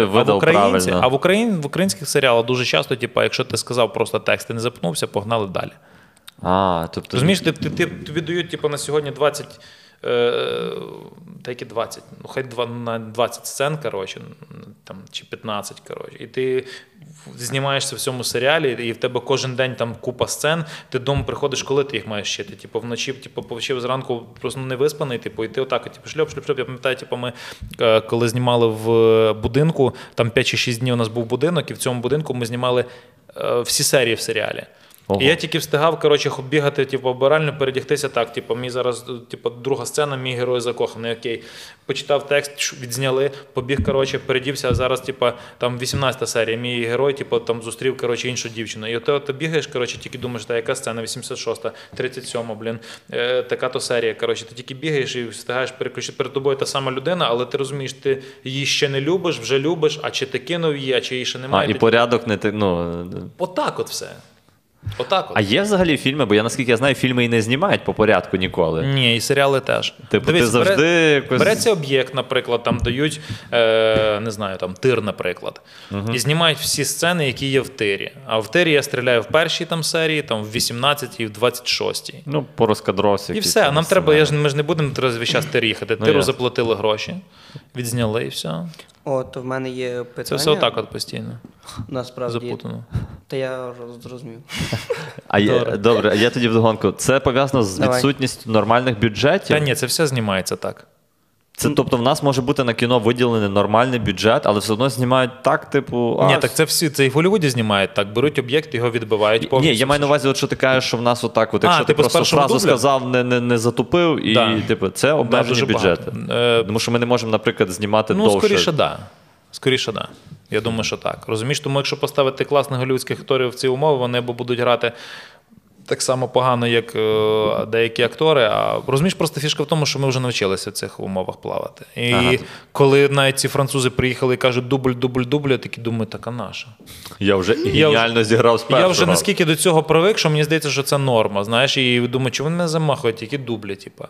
Тобто ти випускаєшся з театрального університету, думаєш, зараз буду знімати кіно, зараз буду все робити, коротше, в підсумку, типа, пум-пум-пум, ти до цього звикаєш, думаєш, та нафіга. А це може бути пов'язано з тим, що, наприклад, закордонні режисери, скажімо так, американські, вони не думають про те, що все одно люди це дивляться, коли картоплю Різні цілі, розумієш? Одні знімають кіно, щоб фільм подивились через 40 років, так як «Титанік», наприклад, скільки він вже, 30 років більше? Чи... 37. Ні-ні-ні, «Титанік», ні-ні-ні, 96-го року. Ну, коротше, 20 чимось років, да, «Титаніку»? Боже, «Титанік» старший за мене. Ну, так. Да. Розумієш, «Титанік» будуть дивитися через 10, через 20 років. Інші люди знімають фільм, щоб дати на фестивалі, там, виграти якусь пальму, гілку чи ще щось. А ще якісь люди знімають фільм, там, щоб зняти там дочку чи сина, коротше, гроші дають. А хтось знімає фільм, щоб заробити гроші. Тобто абсолютно різні цілі. А люди-глядачі ці всі фільми типу, між собою рівняють, кажуть, цей фільм гімно, а це типу, цей фільм нормальний, хоча не знаючи, які цілі цей фільм переслідує, розумієш? А ти якось підтримуєш українське кіно, там, наприклад, побачив, що має вийти стрічка? Ти розумієш, яка штука? В мене інакша ситуація. Мене постійно запрошували, тепер не запрошують, а запрошували, тому що такий час живемо. На прем'єри, я завжди приходив на прем'єри, розказував, типу, ну, що я думаю про фільм. Тому що на кожному фільмі зняв у мене або режисер знайомий, або актор, і мене запрошував, просто ходив на прем'єри. А якщо я не попадав на прем'єру, то обов'язково старався потім сходити і проголосувати гаманцем. Підтримати українське. А я ж хотів запитатися, ну ти вже частково про це говорив, про той випадок, коли ти сцену 10 хвилин знімав 12-годинний робочий день, а були ще в тебе якісь такі курйози або якісь веселі випадки на зйомках, що ти згадуєш це просто, не знаю, або епічний провал, чи навпаки супер щось, ну якась така історія, знаєш, або знакова, чи яскрава, от, якщо можна так сказати. Я тобі скажу, постійно на зйомках якісь приколи, але вони, як правило, тільки на фільмах, тому що на серіалах, як правило, ніхто не встигає, приходять, відзнімають, коротше, роз'їжджають по домам. Серіали дуже скучно знімають. А от на фільмах було, коротше, дуже часто на фільмах склеють хлопушки, коротше. Беруть хлопушку оця. Дубль 3, сцена 4, хлоп. Коротше, беруть клеєм, поки перерва, типу, намазують хлопушку. Раз складають, коротше, стоять. Ну, от, і там хтось, ну, типу, як правило, це роблять, коли обід, ще щось. Ну, хлопушка ж не йде перед камерою хлопати, хлопає. Типу, хлопушка йде, типу, хлопушка називається людина, ми її називаємо хлопушкою. Типу, хлопушка з хлопушкою йде, типу, вона ж не хлопається. Коротше, підходить до камери, коротше, тишина на площадці, все, так, актери готові, все готові. Да. І вона така, типу, сцена 3, дубль 4, типу, раз, і хлопушка заклеєна. І тут головне не заржати, коротше, тому що рже той, хто клеїв хлопушку, коротше. Або той, хто знає, що хлопушка. І типу, тільки ти вчиш, ге-ге-га-га, коротше, все, продюсер зараз тебе викупає. Тому що всі інші не розуміють, що сталося, знаєш, це такий вигляд, типу, дубль 3, там, сцена 4, такі... І всі, типу, між собою, типу, що за фігня, а ці ж сказали, знаєш. Ну, у вас жорсткі приколи, так, знаєш. І потім, якщо продюсер знаходить, типу, хто склеїв, то потім мінус гонорара. Це дуже серйозна тема, звісно. А значно мінус гонорара? Я не знаю, я не попадав. Ти не попадав на таку штуку? Ти не робив нікому ніяких пакостей? Ні, я не казав, що я не попадав, я не казав, що я не робив. Не мазав зубною пастою? Ні-ні-ні, я казав, що... Вуса нікому там пальці в воду не опускав? Я казав, що я не попадав, я не казав, що я не капустив. То професіоналізм. Дивись, зараз зрозуміло, що ти актор, 100% маєш амбіції зіграти в крутих фільмах, і ми бажаємо, щоб ти як представник України 100% мав Оскар. Було би круто, було би дуже круто. А є хтось з українських акторів, хто має? Ніхто ж немає. Але є шанс в наших акторів колись взяти Оскар. І якщо є, ну, на твоєму баченні, який це має пройти проміжок часу, чи, можливо, ми вже... Розумієш, тут треба не наступати на ті самі граблі, на які роблять багато людей. Я так вважаю, тому що їдуть в Голлівуд і починається спочатку. Ти навіть не те, що спочатку, ти з мінус одного почнеш. Наприклад, є такий французький актор, називається Жан Дюжарден. Він зіграв фільм, який називається «Артист». Якщо ти подивишся, останній час окей, зараз останній час багато номінують, там, наприклад, «Паразіти», фільм корейський там, і так далі. Но до недавнього часу пробитись якомусь фільму там, і тим паче взяти Оскар, це була фантастика. Що вони зробили? Вони зняли французький фільм, чорно-білий, німий, де Жан Дюжарден не сказав ні слова. Подивіться, фільм офігенний просто. Називається «Артист». І вони дали цей фільм на Оскар. В фільмі немає ні одного слова чорно-білий. Фільм виграє Оскар, і, по-моєму, даже він взяв Оскар, цей Жан Чорден. От такий хід може бути. Але якщо хід, щоб український актор, як правило, українські актори хріново знають англійську мову, попав в американські фільми, там взяв, це, ну, не знаю. що повинно статися? Щось повинно статися? Ну, зараз по-любому будуть виходити дуже багато фільмів, тому що, ну, скажімо так, після перемоги, та я впевнений, що і зараз вже щось в якісь розробки сценарії, я впевнений, пишуться до нас. І оці фільми мають шанс претендувати на Оскар? Як ти думаєш? Я не бачив цю продукцію, не знаю. Ти не знаєш. Але так, якщо це знятий в рамках України, фільм про Україну, то це може бути там, щось. Як мені здається, як подивишся, типу, якщо він буде знятий скажімо так, як це правильно сказати, по тому, що говорить академія, наприклад, вони ж там зараз нововведень дуже багато на рахунок гендерної нерівності, расової і так далі. Якщо ти зачіпаєш проблему, яка тривожить світ, то тоді так. Якщо ні, то навряд чи, тому що вони всі. Якось так. Головне, щоб зараз від України світ не втомився. Якщо не втомиться і знімуть якийсь класний актуальний фільм, тоді так. Якщо втомиться, мені здається, що ні. Я думаю, що не втомляться. Ну, дай Бог. Треба швидше перемогти, так? Ну, да. Ти про то? Нічого, ми тоді відправимо тебе на конкурс «Містер», де ти скажеш і нагадаєш, вийдеш такий народ. Містер від подкастів «Stand Up Battle». А скажи, будь ласка, тобі колись пропонували участь в таких шоу, як «Холостяк», скажімо, щось? Так, я був на пост-шоу «Холостяк». На пост-шоу, а як головний герой тої двіжухи? Так, я був один із претендентів. А чому ти відмовився чи просто? Ну, я не хочу розказати. Там є моменти, коротше, ну... Скажімо так, я міг бути холостяком. А, ага, якийсь секретик. Ну, там. Ну, пропонували тобі цей постель? А не на камеру ти б розказав це? Ні, я не розказую. Це такі внутрішні штуки, коротше, знаєш, які це. А в майбутньому ми зможемо тебе побачити в проєкті «Холостяк»? Друже, я взагалі не знаю, що тобі сказати. Ні, це як, знаєш, це запитання, а є, твоє серце комусь належить зараз? Я тобі скажу так, типу, я не знаю. Я не захотів сказати, але я не знаю, хрена знаю. Це як мене Кент відправляв на цю анкету, на холостячку, і він її відправляв, і йому не відповіли. А потім, коли він знайшов дівчину, подзвонив кастинг-менеджер і каже, ми розглянули вашу анкету, могли б ви приїхати на подальший кастинг. Він такий, сука, я вже знайшов дівчину, ви не могли тоді, все, я вже не можу їхати. Ні, ну він ще подумав, ні, вже не можу. Мене кликали на холостячку одну, на холостячку іншу, але я вже потім відмовлявся. Мене роздивлялись на холостяка після конкурсу, це був 18-19 рік. Я за що й думаю. Було. А потім, коли вже мене покликали, ну вже, ну, куди? Тому так. Але шоу класне. Я дуже багато звідти хлопців знаю, дівчат, тому так. Якщо, не дай Бог, там війна затягнеться, то я взагалі не знаю, коли це шоу буде зніматися, і, скоріше за все, я може до того вже і одружусь. Тому навіть, бачу, він мені дівчину знайшов, я вже, може, і одружусь. Ого, нічого собі. Так що всяке. Хто би це не було, це буде щасливець. Мабуть, так? Я не знаю. В крайньому випадку ні. В крайньому випадку буде шоу «Холостяк». А є вже якась кіноробота твоя, якою ти от прям пишаєшся, це от в твоєму доробку, я молодець, що я взяв участь саме в цій картині. «Тіні незабутих предків». «Тіні незабутих предків». І «Нереальний копець», подивіться. «Нереальний копець». Це комедія, правильно? З «Мама Хахата». Ні, то не... Сорі, я перепутав, не буду навіть розгрузитися. Подивіться, «Нереальний копець». Він трошки затягнутий, як на мене, але, ти знаєш, критики відмітили, ну, типу, мою гру. Чекай, «Нереальний копець», я ж навіть, я чув за цей фільм. Це комедія, точно знаю. А от, до речі... Можна якраз пізніму, поки ви цей... Так, поки ми... Ти підзнімаєш? Ребята, дивіться, ми в... Можна сказати, в прямому ефірі, прямо зараз, так, бачите це, як я знімаю. Бачите, вон, дивіться, оператори, як це все знімається, бачите, гості, там теж, і, да. Ми беремо інтерв'ю в класного чувака. Як вас відмітите? Круті пацани, «Нереальний копець». «Stand Up Battle Club», відміть «Stand Up Battle Club», це буде дуже круто.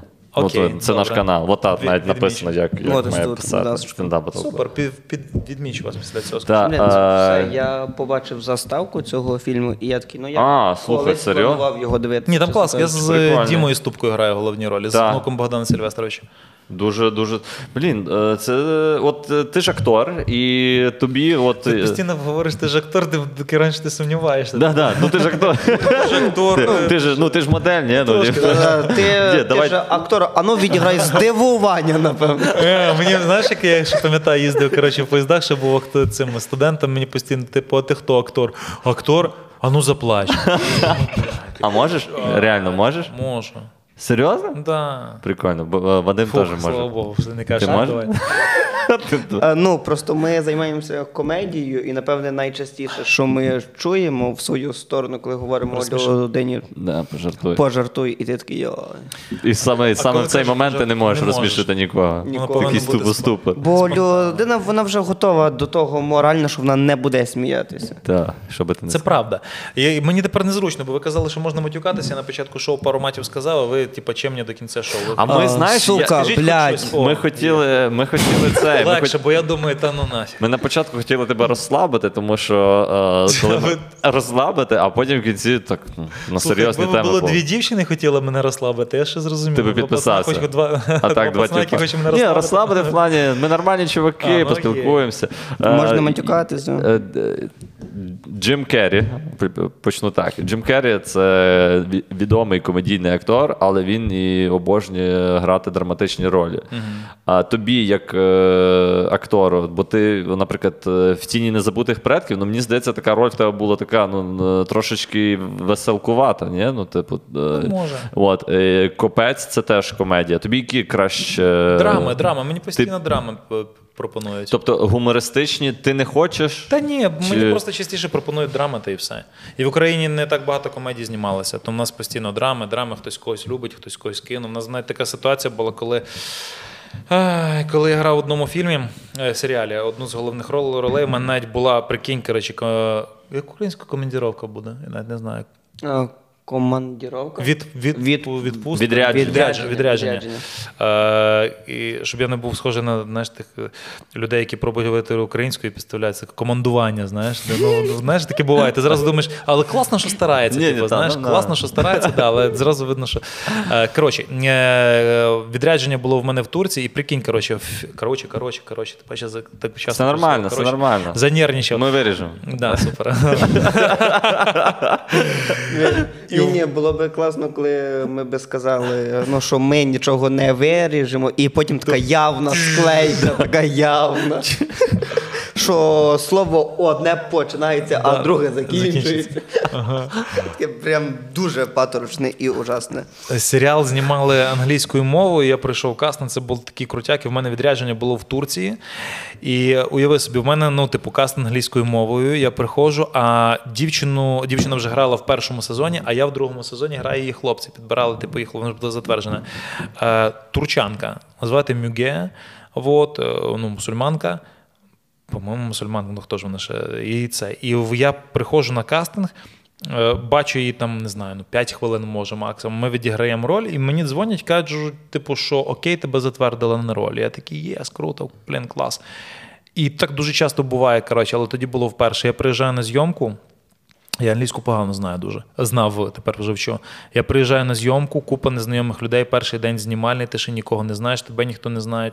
Богдан, проходіть, я типу, все, я проходжу, там типу якийсь будинок, заходжу в квартиру, проходьте далі в спальню, і в мене сцена, коротше, сексуальна, з Мюге, а ще й англійською мовою треба базарити. А сексуальна сцена... Треба базарити, я просто... Ну, там, ну, якісь слова, а, ну, мам, саме, ну, як нас було... Ми, типу, як грали, ми вже грали закінчені, типу... Сцена першого сексу. Ми вже грали закінчені ці сексуальні сцени, ти вже раз, бум, і щось ми там розмовляємо англійською мовою, тепер прикинь, коротше, я лежу в ліжку, ну, типу, по-моєму, ну, в якійсь я білизні був накритий, так, вона там теж в якомусь пенюарі, камера, багато людей, ми говоримо англійською мовою, я її не знаю, вона мусульманка, я взагалі не знаю, де її можна трогати, де не можна, що робити взагалі, типу, знаєш. І це все знімає її хлопець, коротше. Прикинь. І, знаєш, розкутий мусульманин. Сексуальна сцена, англійська мова. Я після кожної там поцілунку ставав до нього руку жав, казав, що нічого особистого, чувак. Підходив, бачив, я твою бабу лизав. Такий, молодець, молодець. Ні, ну я пішов, ну ти знаєш, дуже цей. Тому, ну, типу, всяке, що тільки не буває, тобі не скажу, на зйомках просто. А це єдиний тебе досвід сексуальних сцен в... Та в мене сьогоднішній день більше 80 проєктів.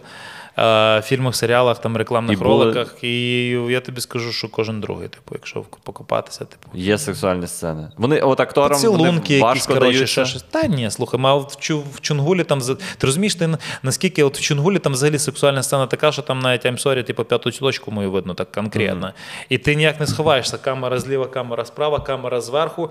І я взагалі, типу, без трусів повністю. А на, ну, на... Немає нічого. Не... Нема нічого взагалі. Мало того, ніч, комарі кусаються, на сіновалі було. І ти як не крутись, коротше, на якусь камеру горобчик попаде, знаєш? Горобчик. Так, ну, бо я ж кажу, ніч і холодно, то горобчик. Розумієш? І це просто капець. А немає ну, шкарпетка. Ігри престолів, Джейсон Мамоа. Ну, от, щось, коли грав сексуальний сцен Джейсон Мамоа, коли він грав цього Кхала Драго, ну, він надівав носок, типу. Але... Ти маєш на увазі, що на горобчик носок не надіне. Ну, типу, треба мати бананчик, щоб діти шкарпетку. А якщо горобчик, ну, то толку. Розумієш? Таке вже. І... Як ніч. Я просто не думав, що прям голий. Голий, абсолютно. Подивися, там цю сцену ще й порізали потім.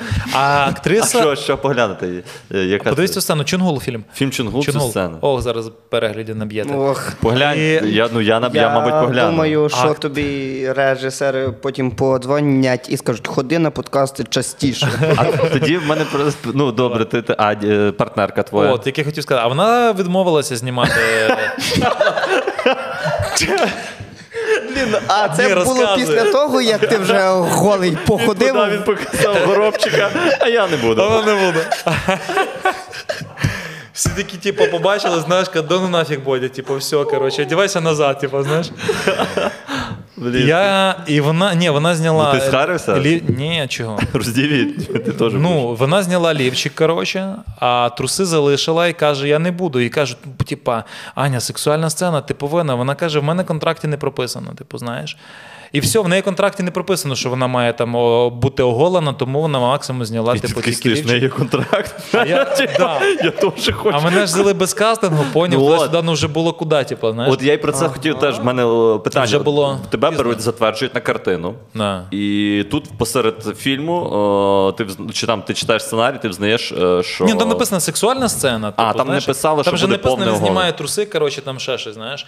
Тому така тема. Я з режисерами в хороших стосунках, вони кажуть, Бодя, хорошо знімем, типу не переживай, да? Бодя, нам треба. Її потім, вдумайся, коротше, їй дали спідню білизну тілесного кольору, і її потім додатково за якийсь кеш замальовували це на комп'ютері.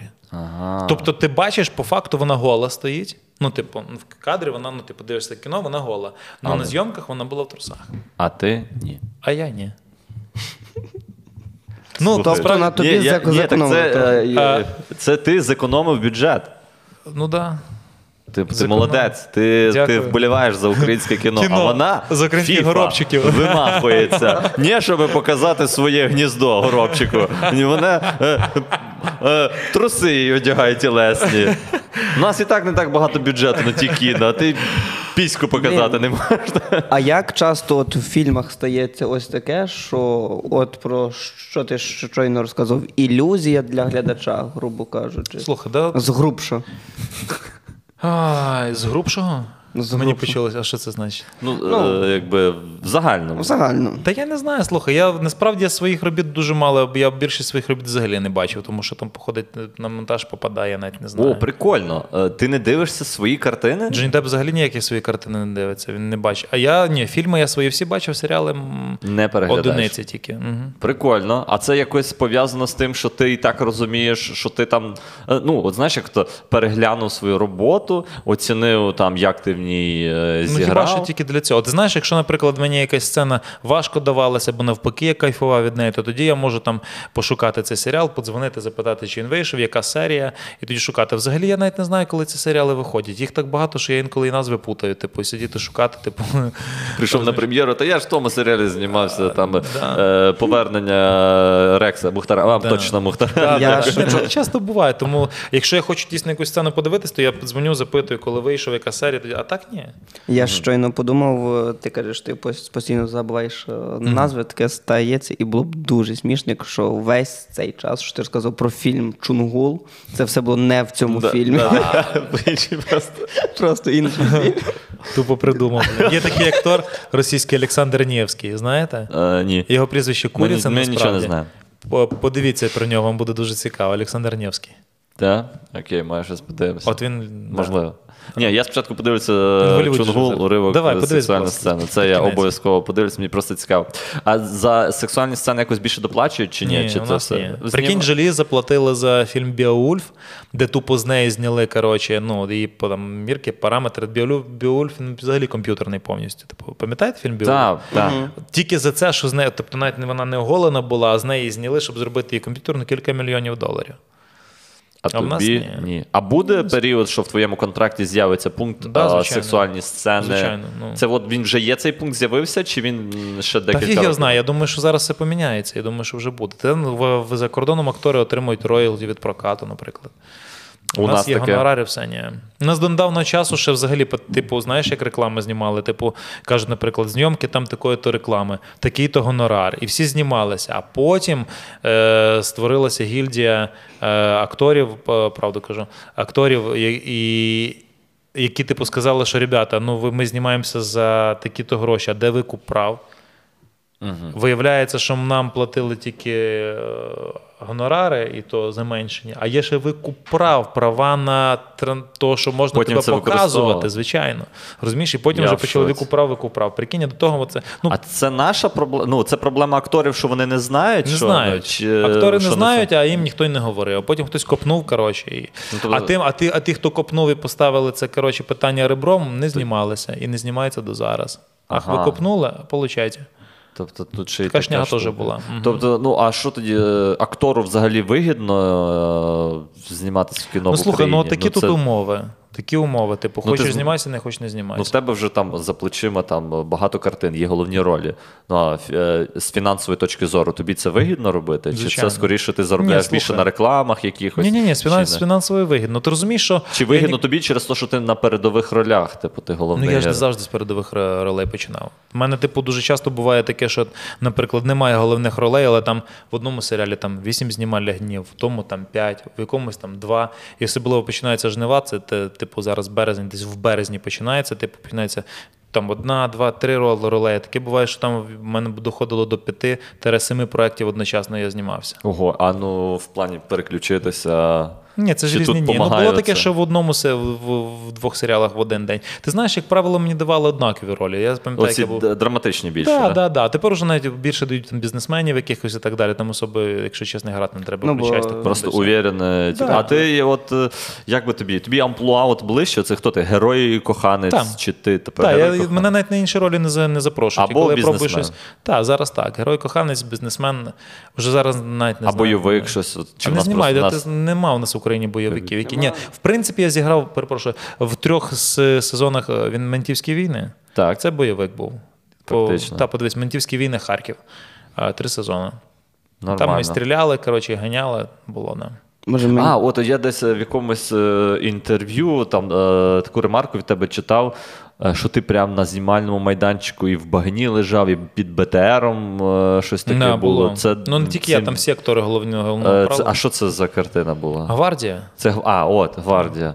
Слухай, ну не страшно таке підпис. А що зробиш? І воно так само, як і сексуальні сцени, не доплачується. Ти просто... А нема, ну, поняття дублера? Ти знаєш, було страшно, чесно скажу, але в нас там в команді була дівчинка, яка грала головну роль, і після того, як вона сказала так, хлопцю відмовитися, це було б дуже смішно.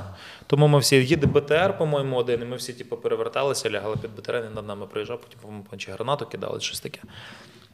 Всі по одному, пум-пум-пум-пум-пум, ти ліж над тобою, хоррор, думаєш, та ну нафіг. Але а могло щось статись? Я не знаю.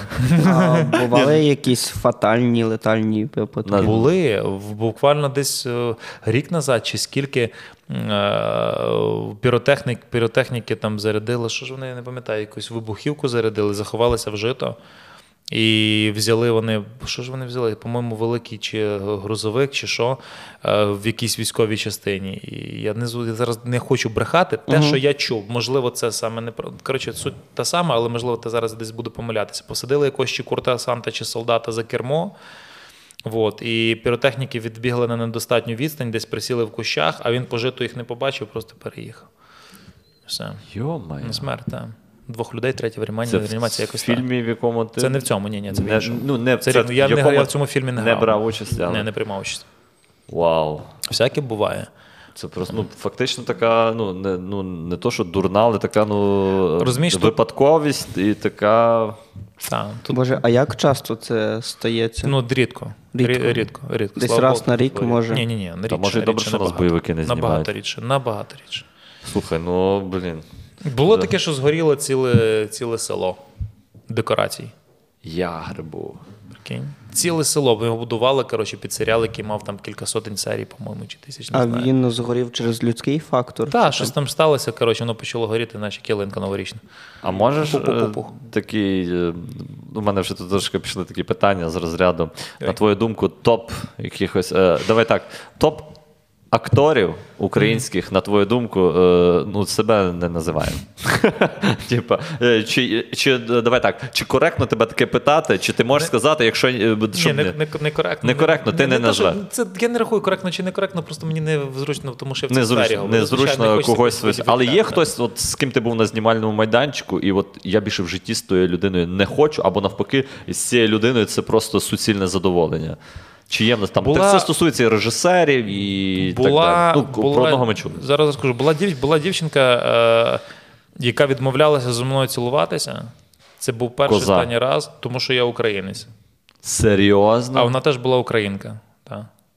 І цього ніхто не розумів, типу, чому так. Бо ти не турок? Ну, я не знаю, як це пояснити. Ні, вона, типу, я не знаю, чого.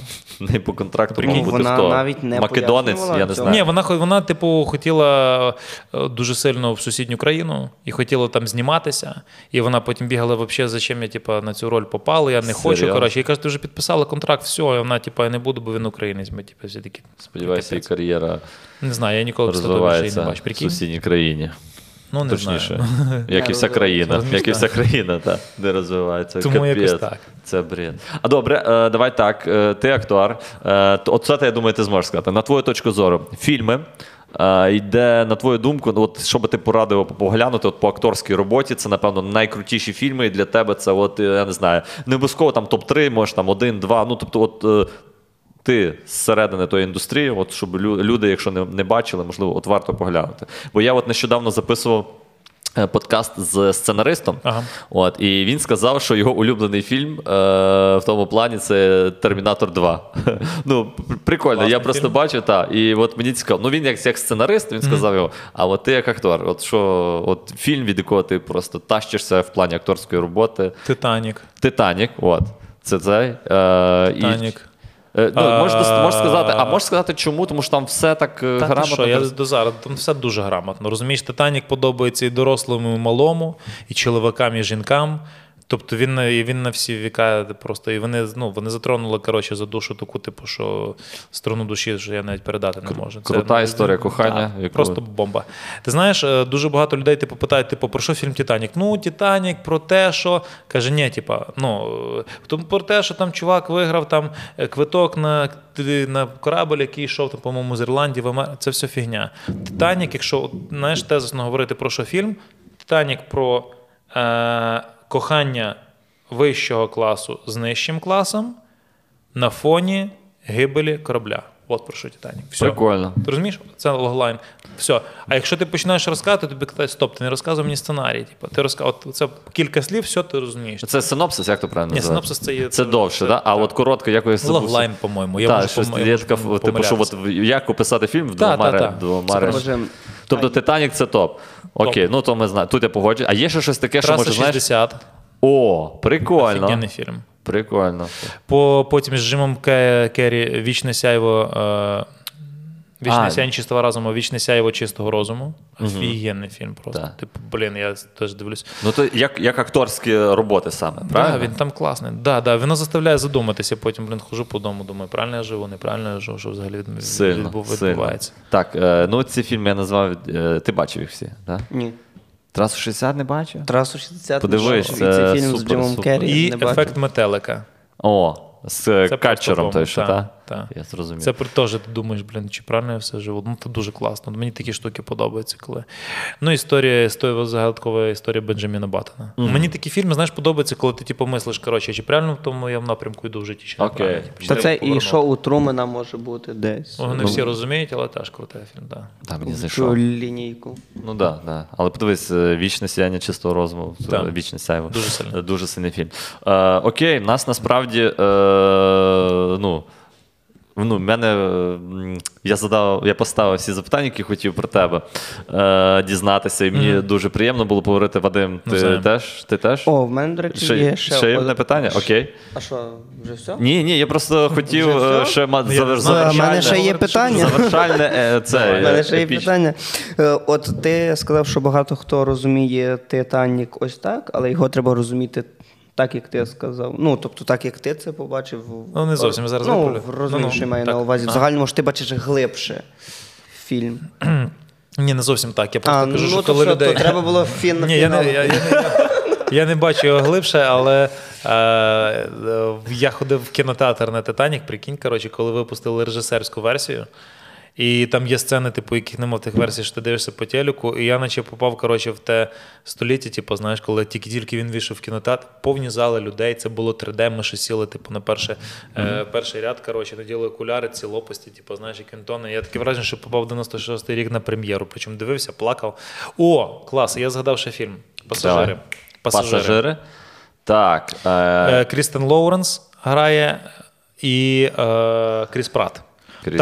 Там, де вони із землі відправились кудись, заснули. Прикольний. Це капець. Я плакав так. Він її розбудив, бо йому самому було сумно. І я плакав так в кінотеатрі, мене заспокоювали, починаючи від прибиральниці, закінчуючи адміністратором. Типу, я плакав, я не знаю, хвилин 15, може, коротше. Не міг заспокоїтись. Прикольно. Оце якраз круте. Знаєш, останній фільм, на якому ти плакав. Ти «Пасажири», а я на «Спайдермен», останній «Спайдермен», який вийшов.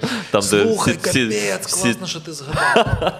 Я вчора супергероя придумав, такого мощного, що просто хана. Давай, це буде. Та ні, я вам не розкажу.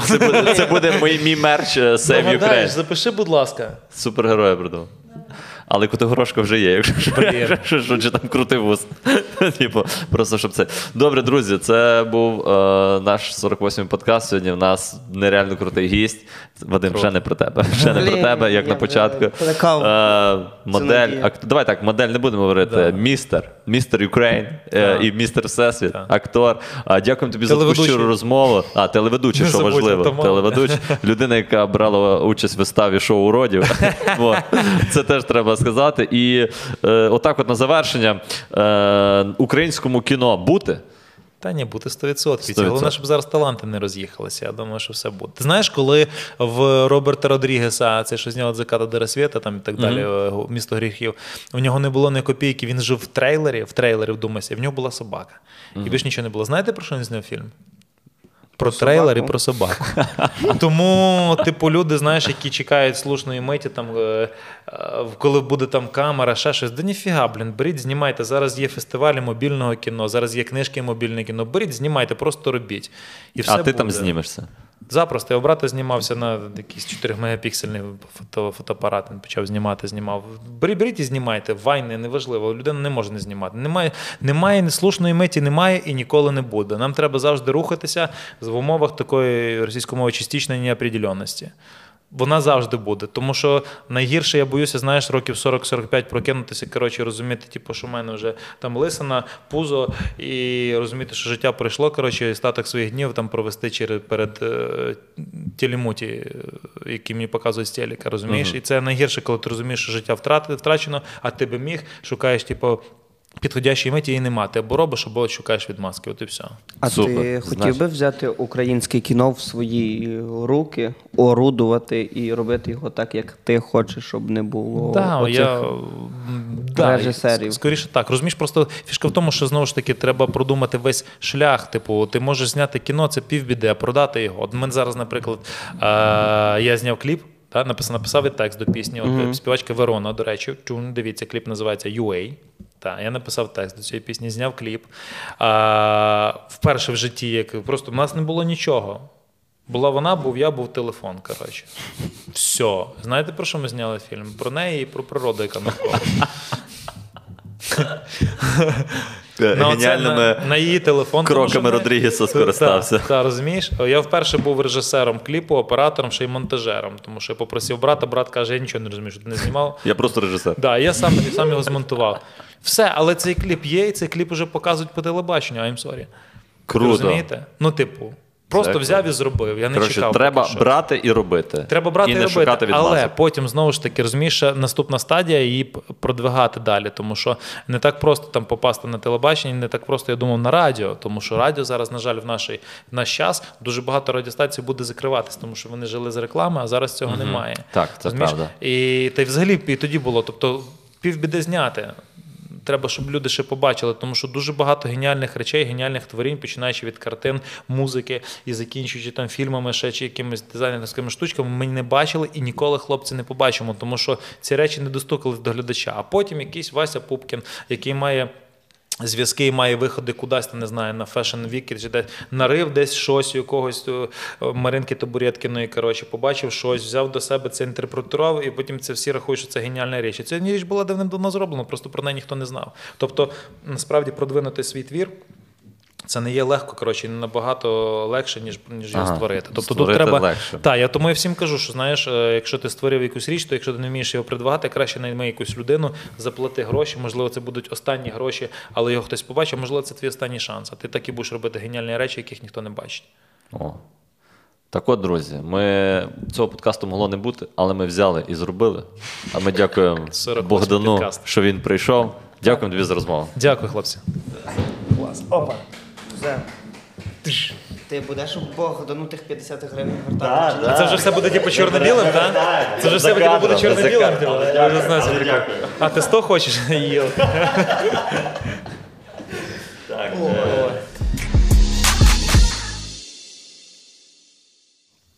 Дякую, що подивилися. Лайк, підписка на наш канал. Коментар, що коли ви комусь напишете в Дірект мені чи Сашку, ну, бо ми швидше відповімо, ніж Богдан, напевне, є в мене така підозра, тому ми будемо дуже вдячні. Навіть якщо вам цей випуск не сподобався, ну, ви вважаєте, що це, ну, вибачте за слово, погано було, то все одно про це напишіть, бо навіть негативний відгук кращий за байдужість. Лайк, підписка, репост. Боже, будемо супер вдячні. Насправді. А ще коли ви дзвіночок прожмете, йой-йой-йой-йой, що це буде? Та що, та все, що я буду ще говорити. Спочатку послухали мене під час подкасту, мене послухали в кінці, послухали. Все, дякую.